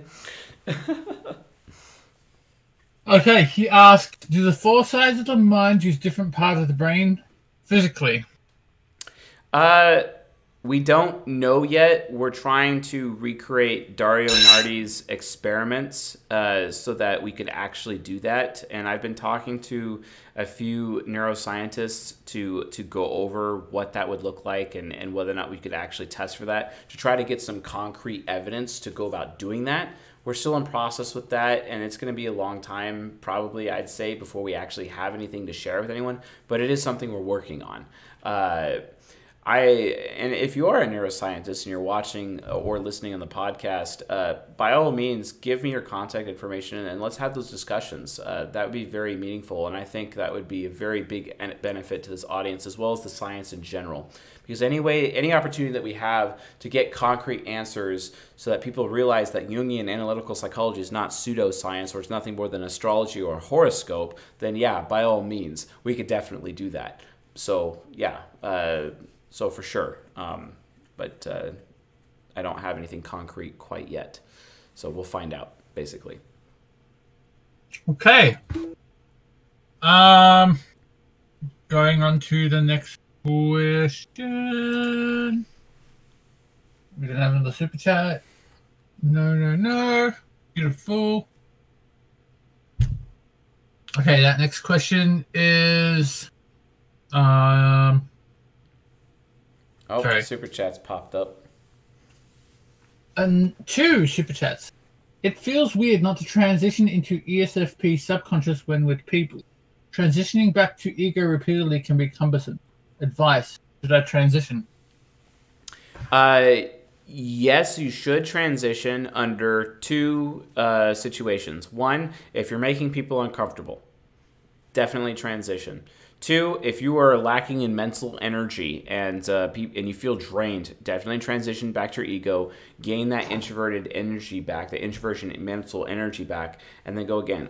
For example, we were actually at uh, at the CSJ meetup in the Bay Area on Wednesday, and we had this INTP who showed up, and just mid mid conversation, we had a bunch of people uh, at, this table. Uh, there was about ten people there, and he just like, "Hey guys, I gotta go," and we're like, "Wow, you're leaving?" And he's like, "No, no, no, I'll be right back. I just need to go." Like, okay, sure. He gets up and he walks outside of the restaurant that we were at. He was just standing there he had to introvert. He had to gain that mental energy. He just absolutely had to. And part of his, you know, self-respect mode is that, hey, I need to have self-respect. I need to gain more energy. I need to spend time by myself now, basically. So he did, and we respected for him, and that's just what he needed, and he did that. But so if you need that mental energy, by all means, go back in your ego. Otherwise, hang out in your ESFP. If you're giving people a good experience and a good time, why not stay there? You know what I'm saying? And and besides, it's really endearing to have that ESFP, like your own inner John Cleese, right, coming out, you know, from an INTJ standpoint. You're probably the most hilarious person any of these people have ever met, which means you're etching their souls. They're going to permanently remember you. They're going to consider you. You are going to be in their thoughts, basically, for potential opportunities that are going to come out later, which may help you in business or relationships or who knows. It's always good to have connections with fellow human beings. You know what I mean? So definitely go in that direction, right? So, yeah, that's how I'd answer that. All right. Well, we got another super chat from Aidan Weissnius. Could a conversation formula be designed for anyone to talk with someone else and hit on all the necessary points to give the necessary information to type someone? Yes. As he the- said, I will join Patreon. Yes, the answer the answer is absolutely yes, and we're going to be creating infographics known as battle cards, conversational battle cards for specific human interactions of different social situations that we will be making available to patrons uh, in the very near future. We're going to be starting that immediately following season 17's completion after we after we talk about cognitive axes because there is a formula that you can use through uh, typing people via cognitive axes to actually create like almost like a call script, like almost from a sales standpoint. And if you follow that script, you will be successful basically, as long as you appear as authentic as possible. And it basically gives you all these battle cards for each of these social situations, you know, be that sales, education, uh, trying to get a date, etc., or maybe in a marriage or uh, parenting, etc. You'll have all these interactions available, these infographic uh, battle cards that you could just talk to these types and as long as you're authentic, uh, they will respond positively to you, and it will help. And and and they're going to be coming in like a form of rules, rules that you have to follow for each type, and each rule basically provides, you know, here's the do's and don'ts, etc. And uh, but yes, you can actually formulate. Uh, there is a formula. You can actually formulate conversations based on that formula through cognitive axes to be able to meet the cognitive needs of somebody in a conversation to optimize the results of that human interaction. So yes, that is coming. And uh, if you guys want to get in on those infographics, because they will not be released publicly, you got to become a patron to be able to get in that, to get in on that. So, yes, it's gonna be awesome. Okay, Adam Wojnis donated another two dollars and asks, "Will my chap, will my questions be cheaper if I join Patreon?" Yeah, yes, yes, because you end up getting priority. Uh, so, Aiden, when you join Patreon, and I think it's silver tier, correct me if I'm wrong, Jab, you get priority questions, which means you could just keep asking questions in the priority Q and A channel that we have in Discord for patrons, and those questions get automatically moved to the top because you're a monthly subscriber. Your questions are there. You just pay the monthly subscribe subscription level for that tier in Patreon, and you just go ahead and ask away, and then all of your questions are moved above other people in line, basically, uh, just by default, essentially. And that's what that. Uh, so if you look on the screen right now, in the very center, you see that Patreon Q and A. Uh, uh, chat right there. That's where those questions are coming from. So when anyone asks questions in that window, we ask those questions basically because they get priority over the others, and that's that's how we're working it. So I I think we did I cover that right, Jeb? Yeah, I mean, I don't think we've set a limit on it, but I'm sure if somebody decides to ask 10 questions in a row in the Patreon section, maybe we will set a limit per stream. But until that, I mean, shit, you've got free reign to spam questions in there, I think. Yep. And also complain about the fact that my microphone is in front of the whiteboard. yeah. yeah, why not? Yeah, why not? All right, next question.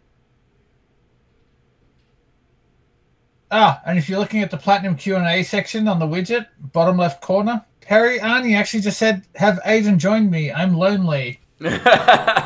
Thanks. Thanks, Perry. uh, how, how much time we got in the show so far, Jab? I can't see the timer for it for some reason. Uh, about an hour and a half. Hour and a half. Okay, let me know when we get to an hour and forty-five on that. Beautiful. Um. Okay, so Celestial. Ooh, one of my favorite ENTPs on the server. Oh. Uh, All right, let's yeah, hear it. For for people who have multiple personality disorder or borderline personality disorder, do all their personalities have to be in one of the four sides of their mind? Or can there be at least one other personality that has its own four sides of its mind? Oh, that's a great question. Uh, and, so, sorry, sorry, sorry, I didn't finish. And how would we go about typing someone in these instances? Would you type each type individually? So, how would you go about typing that that person? You still follow the type grid all the way through, but just remember, if you're in cognitive transition, the results of the type grid will be what the top the cognitive transition is. Basically, the type grid. There's nothing. The type grid is 100% accurate. It's just is the person in cognitive transition or is the person being honest with themselves? That's really kind of the, the question. It really right. becomes an issue of human error, uh, not the not the type grid being an issue. Basically, as simple as we um, we saw it when we typed uh, John Cleese. Yeah, we like, saw that, that typed. That was a really hard one. I'm really glad you did that episode job. It, it, it was it was great because we were seeing uh, cognitive transition right there, and I know that you've been trying to come up with that for a while. So nice, uh, yeah. nice curveball there, buddy. so yeah, we tried uh, Elon Musk smoking weed, but he only he didn't even inhale properly, so that was a bust. Yeah, yeah, that was a bust. We we tried, but but we got it. We got it with the INTJ, not the INTP. So fair enough. Uh, yeah.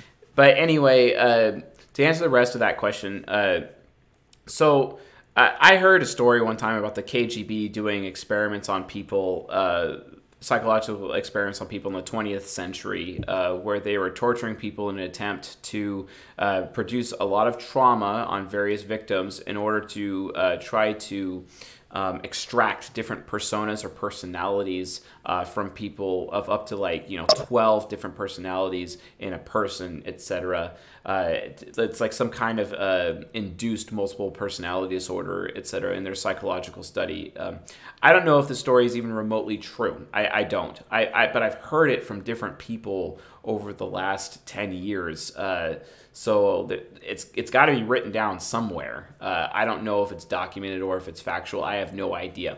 But I'm just using that as an example. Why? Because when someone is fully cognitive transition in that side of the mind, they it's kind of like for a few minutes like that is appearing to be their ego. It's not their actual ego but it's appearing to their ego. And the other sides of the mind behave like the their other actual sides of the mind. They're, they're appearing as a subconscious or they're appearing as an unconscious they're appearing as a superfluous ego etc uh, as a result. And obviously you know they have their own interaction styles they have their own quadra they have their own cognitive axes they have their own um, their own temperaments right? Uh, so yes, uh, you have to treat them each uh, on a case by case basis. Now, in terms of borderline personality, or not borderline personality disorder, but uh, multiple uh, personality disorder, etc., uh, in that specific disorder, uh, the transition is so hard it's so so hard that they they become active basically uh, as their own egos. It's like having multiple egos in the same brain basically and moving so quickly behind them and they're very solidified as egos etc instead of having the the secondary traits uh, or the tertiary traits of subconscious versus unconscious etc and that's kind of the difference. Now we don't have a lot of empirical evidence and we don't have a lot of um, um, a lot of information about how that works. There'd have to be a lot more research done, but that's the current understanding right now. So we'd have to spend a little bit more time verifying that. Uh, but uh, I don't I don't have the resources for that right now. But uh, that's definitely something that we consider we we could consider for the future uh, when uh, we're you know more funded and have the ability to extend our research to find the concrete answers to these questions that we have. So. But yeah, that's how I would uh, answer that question, Jab. All right. Well, we got a super chat from oh, Elias Sickness. Oh, Elias. Swedish krona. And he or she, I'm not sure of the gender. If there ever is a type that you cannot help but despise, no matter whom of said type you run into, it's not that type, it's you. So this is more of a statement, actually. Never mind. It's more of a statement. Okay. I'm not sure if he's making a statement to us or the audience, but whatever. If there's ever a type that uh, you would despise the most, it would be you looking in the mirror. Basically, is what they're saying. That's their statement, right? Um, if there's ever a type that you just cannot help but despise, no matter of, no matter whom of, so no matter who you run into of a of said type, if you despise that type just for being that type, it's not that type of shoe. That's what this person's saying. It's just a statement. Oh, okay. Yeah, I'd agree with that because every type is valuable, every type is valid, every type is very useful and is mm-hmm. is absolutely necessary. Just because there's more of them or less of them uh, versus in others, then you know, then that's not a problem. And I get criticized consistently about my bad attitude towards NFPs or my bad attitude towards NFJs or my bad attitude towards basically every type, right? and you know everyone everyone gets so butthurt and they think I'm singling them out, or they make assumptions like where it's like, oh, C.S. Joseph obviously had a bad experience, or oh, C.S. Joseph was, was obviously dating this person and this type of person and had a bad experience, so he's jaded now. No, that's not what it's about actually. Like I, I really I could care less, and you don't know anything about me, so like don't be jumping to conclusions like that. Like seriously, that's very disrespectful and not accurate. Instead, realize that you know, for some reason in the MBTI or Jungian analytical psychology blogosphere, everyone is full of unicorns and rainbows and, and, and candy just falls out of their rears and no one did anything wrong. Where and no one's even talking about the flaws and it's and if they are they're like really vague and it's really frustrating. I'm not down for that. I'm not here to waste your time. I'm not here to waste my time. I'm not here to give anyone a good experience. I'm not here to make people comfortable. I'm here right, to tell David. the truth. Yes. Thank you jeff Right. yes. Very true. Rant complete. Well, you get real talk here. None of that horoscope shit you get on. Uh...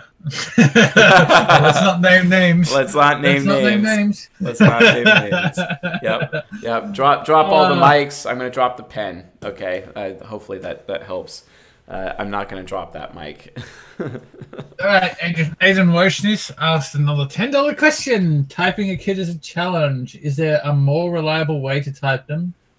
And do kids grow through different sides of their mind as they age, eventually reaching their ego? ask that again trying to get my head around it So typing kids is a challenge. Is there a more reliable way to type them? Do kids grow through different sides of their minds as they age and then eventually reach their ego? Yes, yes, that's basically how it works. You start off in your quadra. So when I was born, I was in the SFJ NTP quadra. I was basically ISFJ. Uh, and then my sister was born and she was an ESFJ. And I went NTP mode. I was an ENTP. And then trauma started happening to my life, to me uh, personally as a little boy. And then I went into my INTJ shadow to try to cope with that and uh, I was in my INTJ shadow throughout my adolescence. And then when I came out of INTJ shadow, when the source of the trauma was gone and away from me, I became an ENTP, went back into my ego, basically. Uh, that's the entire process uh, for that. Uh, now, if people don't have that trauma, they could they could change in that quadra before they hit adolescence. Just when they hit adolescence, whichever side they are in at that time within their quadra, that becomes their ego, basically. I lost out due to trauma in my life the opportunity to explore the rest of my quadra. Uh, I could have been an ESFJ. I could have been an INTP, but I never got the opportunity to do so. That was stolen from me. Those opportunities were stolen from me because of um, the trauma in my life. And many children across the world all have that issue. So, uh, so it's just something for us to be aware of. And we'll be covering that more in season 17. Perfect. Asian Wojnis gave another two dollars and said, "I am the thirtieth patron." Awesome. Congrats. Congrats, Patron bro. number 30. Thank you, Aiden. Nice. We're, we're hopefully going to have a uh, like a like a little overlay thing that says you know who's the new patron etc or who's the new subscriber and whatnot. We're definitely going to be uh, uh, upgrading here as we're attempting to be more professional. So as much as we can. Absolutely. Um. Okay. Next question. It just popped into my mind. How and why is it that people with FI critic end up feeling worthless, but people with TI critic end up they are most logical? Uh, well, FI critic, they just they they're very critical towards their own sense of self worth, whereas a TI critic is very critical towards their sense of intelligence, their sense of what they know, basically, and that's why they force themselves to verify everything from a TI standpoint with logic. From an FI standpoint, uh, people are uh, forcing themselves to be good, and they're like overdoing the good, basically, and they're not even able to live up to their own standard of what they interpret is good, essentially, which makes them hypocrites. Well, same thing happens with TI critic as well. They they hold themselves to such a high standard of, of thinking that they sometimes can't even hold, they can't even uh, reach that themselves basically in terms of their own accuracy, right? Because they have conflicting beliefs or their beliefs or their belief systems may get in the way, right? So that's it's a different uh, comparison between like TE parent and, and TI uh, critic, right? So Beautiful. Um. Sorry. Do, do, do, do. Okay. Wow, we're getting pretty good so far. We're about a minute, hour and 40 in, but still got plenty of time. yep. Are you going to be doing a series on parenting anytime soon? And if so, will you be talking about how certain types will parent their children and how their children can optimize their behavior in order to achieve the best possible result? Or will it be how parents should raise their children using the 16 personality type? Uh, that's two separate series. We'll be doing both. That's two separate series. Uh, it's 32 Mhm. uh, lectures total between two separate series. Yes. Ooh. Hi, Chase. I'm an INTP female, 18 year old, who's struggling to know what to do in university. I'm thinking of doing medicine, but my parents are pushing me to do law. I don't mind doing law, except that's not where I'm naturally skilled. What job is best suited for INTPs? Any tips and advice? Thank you for your time. Between medicine and law, medicine is definitely a better approach, especially because it will help you engage your FE inferior to care and help for other people, and it will help you grow your ESFJ subconscious, whereas law, not so much. Law is more of an extroverted thinking uh, approach, uh, very rules oriented. It's not something I would recommend for an INTP when compared to medicine. My recommendation definitely go in the medicine direction, especially like I have INTPs in my life who are very, very good at uh, like they're microbiologists, uh, they're amazing scientists. Uh, they know the human body and how things work intrinsically and extrinsically with the human body, and they're able to solve complex uh, health problems like that. And that genius of TI Hero is available right there. Their SI child remembers all the things, everything they've researched to be able to see the patterns uh, in terms of how things go, and they've been able to make intuitive discoveries themselves, as well as extend the lives of fellow human beings with with for which has been very rewarding for them. And you, as an INTP, would also be rewarded in that way. So if you were going to have to make the choice between the two, definitely go into medicine, for sure. I wish I uh, had the money to afford that myself, to be honest. Yeah, because you'd be paying for me to go. That's right. um. Okay. Hi, Alan here. I'm a 23 year old INTP. I live alone. I feel I don't deserve love to make myself feel like garbage. I only have two friends who struggle to get me out and are always making an effort, but now I feel I'm hopeless. I work and I play a lot of video games. I can't seem to find myself pretending to be something I'm not. My SE Trickster is at the t- is at the top, by the way.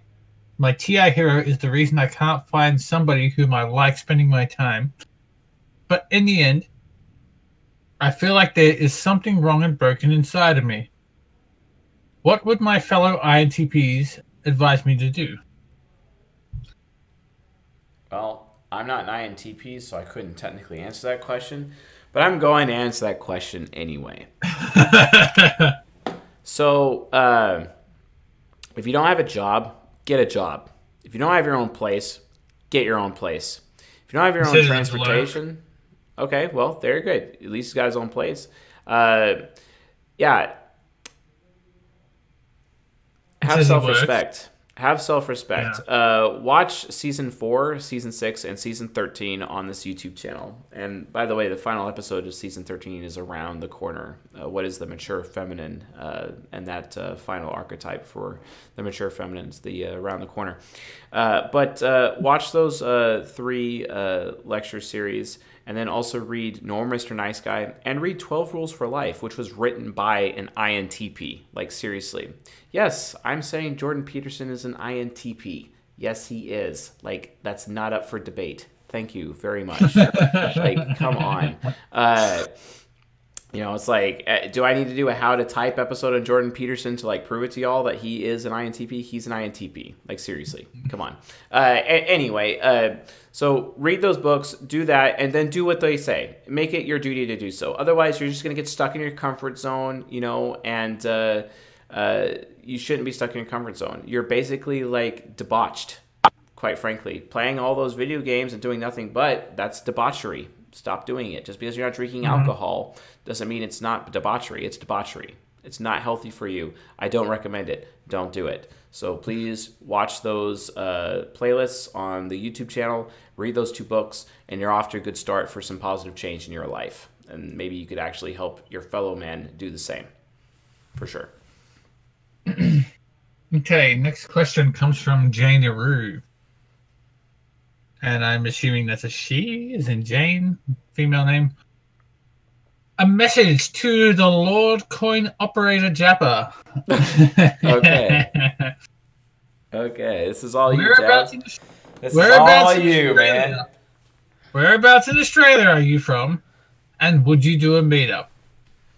I am currently in Melbourne, but I may be moving up north to uh, Shepparton, and I doubt anyone's going to want to do a meetup in the sticks. So if I were to do a meetup in the future, it would have to be either really recently, which probably I can't be bothered organizing in time, uh, or I'd have to train it down back to Melbourne sometime in the future. So I'd have to figure out who the hell wanted to come. I mean, show of hands, who's interested in coming to a Melbourne meetup for CSJ? Never, never not. I'm going to be in Orlando the final two weeks of January during the weekdays, so we could do something there too while we're at it. I mean, we could video call Chase and he can be there in spirit. Uh, Is that something you'd want to do? yeah, I mean, why not?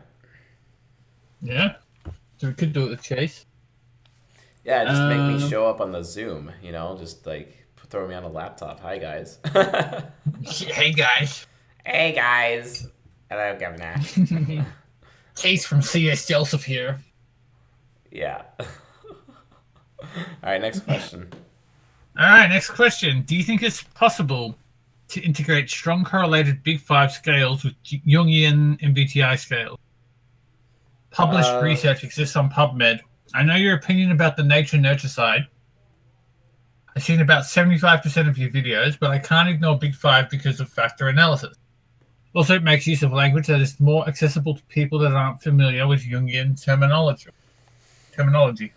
I mean, quite frankly, uh, the big five would just be a gateway drug into the deeper Jungian approach, and that's how I would classify it. It's just a gateway drug, in as much as like Enneagram would be as well. But I don't spend as much time on Enneagram or Big Five as a result. I mean, they are tools that people do find useful, in as much as people find the disc system useful, which the disc system is just interaction styles, quite frankly. Uh, but sure, you know, uh, otherwise, that that's all it is. It's just a it's just a gateway drug to get into Jungian analytical psychology, quite frankly, and that's kind of how I treat it. So Ooh. Well, we got one person who's in Bendigo who said they'd be happy to help organise a meetup. So, yeah, I mean, if you're in Melbourne, just hit me up with a DM on the Discord, PM me or something, and I'll see what I can organise. awesome. What how, what how much time we got into the show so far, Jeb? Oh, we just hit uh, hour and 46. All right, cool. Let's take a couple more questions. Uh, I have uh, another question that was submitted to me um, that I would like to get to, uh, but I'll save that question for last. Uh, so, by all means. All right. Um, do INFPs have some kind of predisposition to have dis- depression? Out of the seven INFPs I know, five of them, me included, have had some degree of depression at some point in their life. And to be fair, I am not that close to the other two, so they could also have it. Uh, I maintain depression is not so much a human nature thing as much as it is a human nurture thing. Uh, like for example, people get people of all types get depressed. They just get depressed for different reasons, but it's usually due to external factors and not internal factors. And those external factors could like you know possibly include the fact that our currency continues to being being devalued.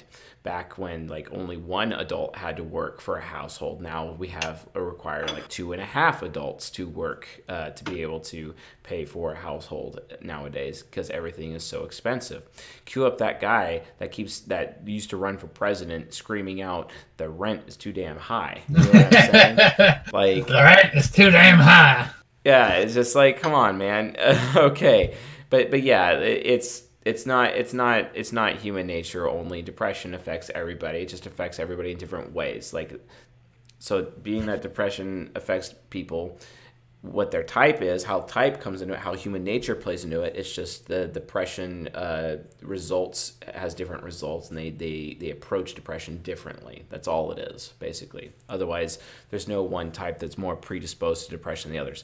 However given that society there are some natures that are more common than others. Uh, based on that, you could call, you could say that because some of the rare types, especially the introverted intuitive types like INFPs, INTPs, INFJs, INTJs, or at least the rare, the rarest of the types, uh, would be considered, um, you know, more depressed than the others, specifically because they are a minority. You could make that argument as well, uh, but we don't have any specific statistics or data to back that up at this time. So. Uh, we'll uh, we'll table that question for uh, the concrete answers that we're trying to seek as a community to get that figured out as the data becomes available to us as we move forward. So, right. so yeah, definitely. Oh, by the way, the question you said you were waiting until last is that Perry Arnie's in the Platinum Q and A, or do you want me to ask that? No, let's ask that right now. All right, Perry Arnie asks any role models for ESFPs off the top of your head, and by role models, I mean developing ESFPs part of their mind parts of their mind? So, um, role models. Uh, I would say uh, it depends on what you want to do as an ESFP. Uh, if you uh, if you're going to do something athletic, get an athletic role model, specifically like an SJ related athletic role model, or get a fellow ESFP or a, or a fellow SFP, like an ISFP as well, and be force yourself to be around them, even if you don't like them, even if you think they're better than you, or or you're better than them, but you can still learn something of value from them.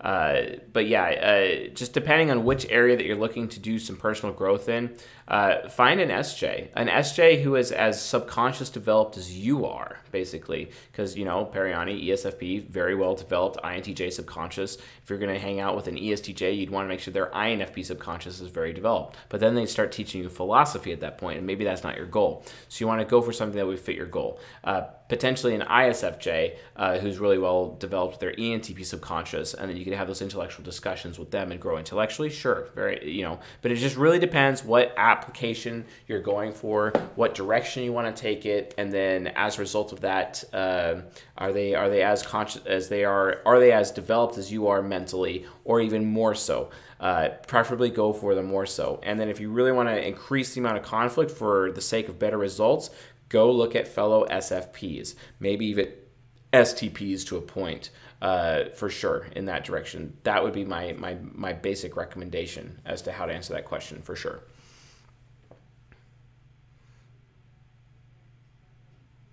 Okay. So perfect. Um, woo. Do you have any other? No? Any super chat? Oh, Adam Moistness, we almost missed this one. Okay, last cue. You're building an app. What is it for? So uh, I talk about that uh, in my uh, patron uh, thank you uh, lecture. I did a, a video uh, for Patreon. After you become a patron, you get to watch a thank you lecture that actually says how we're going to accomplish our vision of destroying fatherlessness and optimizing all human interactions, etc. Uh, and in this thank you video, I talk about uh, various technologies that the CSJ community and this company is going to be developing to actually help make that happen, including various mobile applications. Uh, so um, I recommend watching that thank you vid because that explains those things. But uh, we're going to be doing apps uh, that help people type themselves and others. Uh, we're going to be doing some things with dating, uh, education, uh, parenting, as well as sales, HR things with like recruiting as well uh, as well and medical. We're going to be uh, making huge uh, technological advancements using Jungian analytical psychology to optimize the human inter- human interactions people have in all of these sectors uh, within human life, basically to give people a better, higher quality uh, of life, essentially. So, so yeah, that's what we're going to be doing, Jab. But like you knew that already. Oh yeah, yeah. all right. Next question comes from an INFJ cultist. I understand many people love animals, but there is a function. But is there a function that can draw a person's attraction to animals to a higher degree? Well, what? I mean, I mean, FE users around animals are like, "Oh, it's so cute. I want to save the animals." And most veterinarians are are FE users, quite frankly. But uh, you know, people could make the argument that's FE. I could make the argument it's FI as well. I mean, I remember this guy. His name is Vince Draken, and he's a veterinarian in real life, and he's an FI inferior because he's an ESTJ, and he likes to be uh, he likes uh, saving camels in, in the UAE for some reason. But uh, you know, it, it it really comes down to you know them establishing that emotional connection. Uh, I don't think it has anything to do necessarily as much with um, you know perceiving functions as much as it has to do with decision making functions when it comes to animals. Because you always get that fe user aw when it, when it comes to like you know uh, being in the presence of animals and whatnot. But it, it just it just really depends. Uh, i think that's more of a nurtural uh, related answer than a nature uh, related answer quite frankly Okay, next question. As Joseph said in his video, how do ESFPs compare to ENFPs? I sometimes be an ESFP and gather back to be ENFP. Hence was checked that someone. What? hold on. Bear with me. This is this okay. is a mouthful. A mouthful. As Joseph said in his video, How do ESFPs compare to ENFPs? I sometimes be an ESFP and gather back to be ENF. Hence was checked that someone used black magic curse. You can find it on YouTube. People was talking about it very much to me, so sometimes I cannot know my type.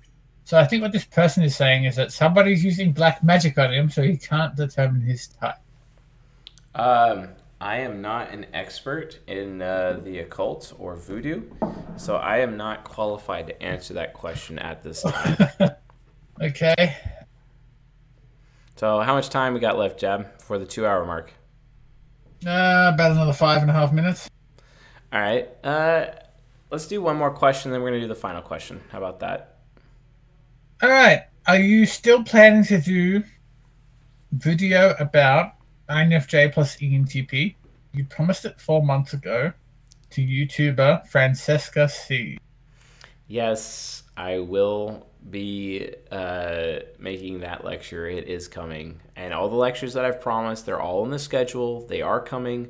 Patience, please. Uh, yes, I will be doing INFJ plus ENTP it will be a very interesting uh, relationship video when the time comes. I'm very much looking forward to it. But before that, we got to get past season 14, which is uh, the highest compatibility type comparisons, which uh, will be very uh, romantically involved, uh, we'll say, uh, with season 14. Oh my! Oh my! I will be wearing my George Takei, ma- Takei mask while I'm while I'm doing it. So we'll see how that goes. right. All right, cool. I my my uh, my nose is itching like crazy right now. Um, so, gosh. Fair oh. enough, dude. All right, so uh, are we ready for the final question? So, okay, we're gonna do the final question now.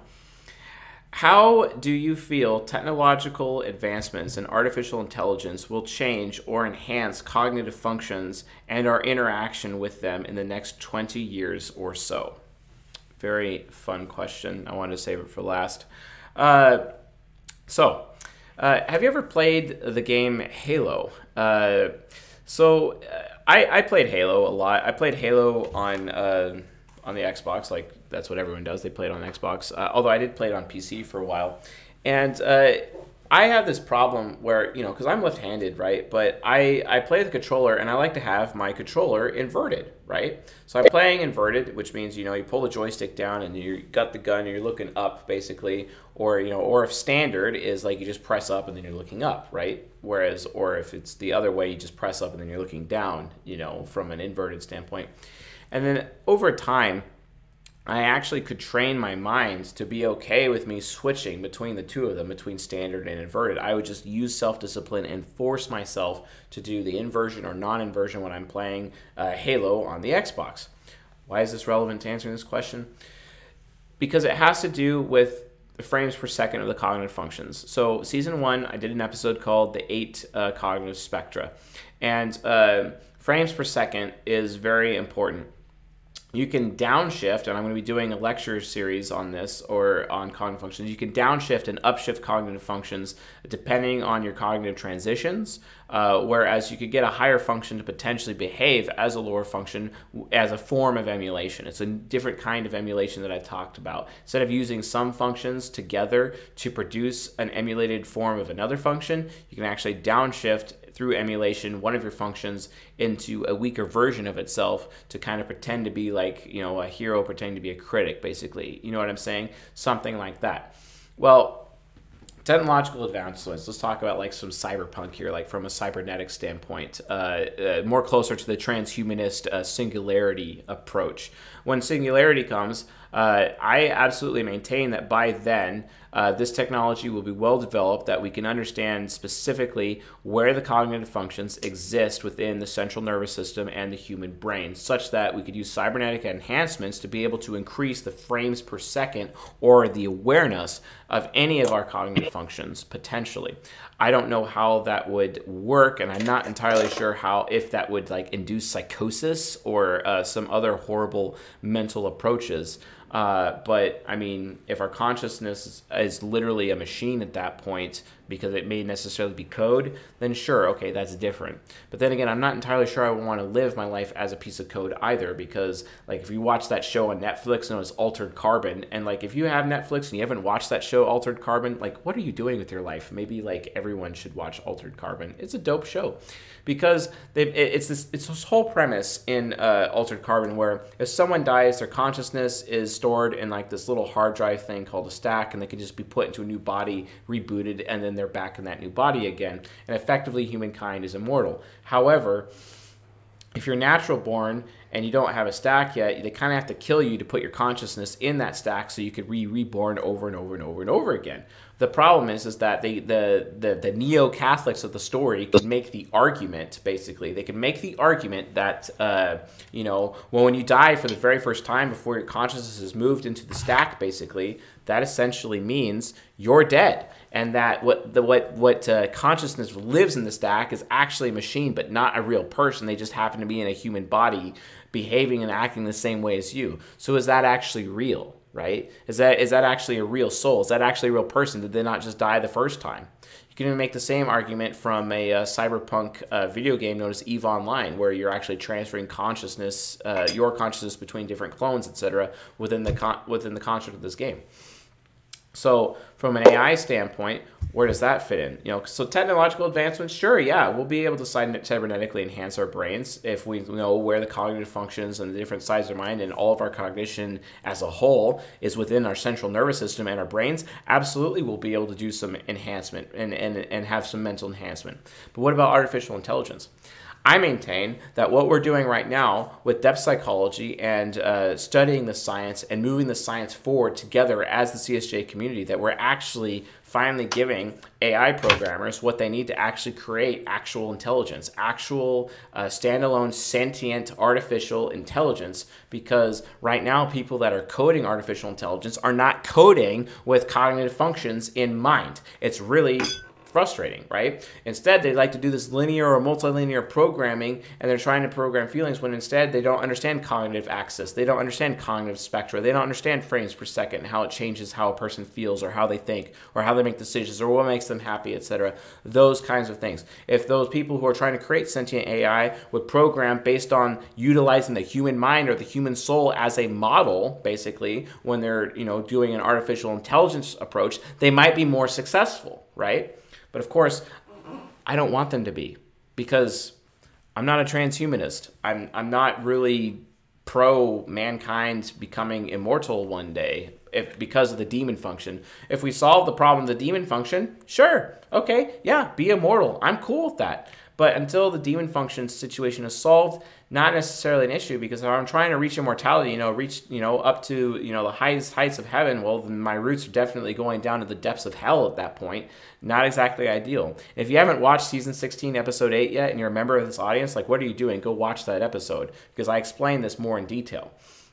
The presence of the demon function is definitely not something that I want to live with if there's a situation where we have artificial intelligence, and because we have artificial intelligence and sentient artificial intelligence, the next level above that is literally immortality via technology, which is the number one product of singularity, as the transhumanist movement would say. So, what does all of this mean? It means that as a result of us developing the science, we are giving mankind the tools to finish sentient AI. And then once mankind finishes sentient AI, because of the knowledge gained of how to create sentient AI, and accurate sentient AI, then we've just given mankind the tools, everything that they need to complete immortality via technology for mankind. And quite frankly, based on the law of accelerated returns, according to Ray Kurzweil, who did write, uh, who is the leader of the transhumanist movement, movement and did write Singularity, I maintain, yeah, there's a very good chance that our race will actually be able to obtain that this century this century. And it's all as a result of these technological advancements that we are going to be making as this community potentially and moving forward Jungian analytical psychology and making it a regular part of life in as much as developing it as a technology. And yes, those cybernetic enhancements will come. Potentially our hero function will become even greater. Who knows? Who knows if that'll lead to psychosis? I mean, like that anime Psycho-Pass. You know what I'm saying? Like, who knows what's going to happen. We just don't know. It's a huge unknown world. It's that brave new world. And it's something that we have to be careful because we're literally playing with fire. I talk about this in the demon function episode. Knowledge needs to have proper containment. If it's not contained properly, nuclear power, nuclear energy is literally turned into nuclear weapons. You see what I'm saying? very explosive, mass murder. Is that something that we want to have on our conscience? Is that something that we want to do as a race? Not necessarily, right? No, we don't, right? That's bad. Don't do that. So, what do we do? It's just it, it, it is it's important to understand that as we develop the science that we recognize that we ourselves have a responsibility to our race, to our species, basically, to make sure that we have proper containment, to make things that things are tested appropriately, so that we do not create these, you know, huge technological faux pas that ends up costing, you know, millions and potentially billions of lives down the road. Because knowledge that is uncontained can literally do that. And that's something that we need to avoid as a species and as a race, etc. So that's how I would answer that question. Technological advancements and AI uh, definitely could impact the uh, cognitive functions. I, I fully expect them to. And while I'm developing the science and developing these technologies, and I know for a fact that they could be going in that direction, I also maintain it's 100% inevitable. It's inevitable. This will happen. Someone would have come up with the same ideas because of expert intuition, because of the collective unconscious. Someone would have came up with the same ideas that I have and have been able to develop those technologies on their own just fine. And then it would have brought that sentient AI, which would have brought immortality via technology to our race, and it would have happened regardless. So it's like, okay, well, I'm just going to do it myself because hopefully I can be that guiding hand to get mankind thinking about these technologies and using them more responsibly instead of irresponsibly. I don't want to find myself one day being like Mr. Oppenheimer giving a speech, I have become death, the destroyer of worlds. Whereas at that point, it's like I've become death, the destroyer of freedom. Mm-hmm. Why? Because if whoever controls that immortality technology as many of these people in this audience have fear of death, right? Well, guess what? They literally rule the world, and the world becomes a slave world at that point. There is no freedom.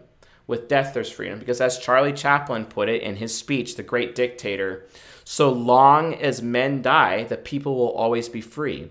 When men die, the, the power is returned back to the people. That's why people will always be free in the end, because men die. But if you take away a man's ability to die, well, that freedom ain't going to go anywhere. That's a problem. And that's one of the main risks of immortality via technology, the main risk of sentient AI, the main risk of further developing Jungian analytical psychology and developing these technologies because that is where it is eventually inevitably going to lead, basically. So that's how I'd answer that question. So, how you doing, Jab? It's nice, uh, nice doing way to very end it. good.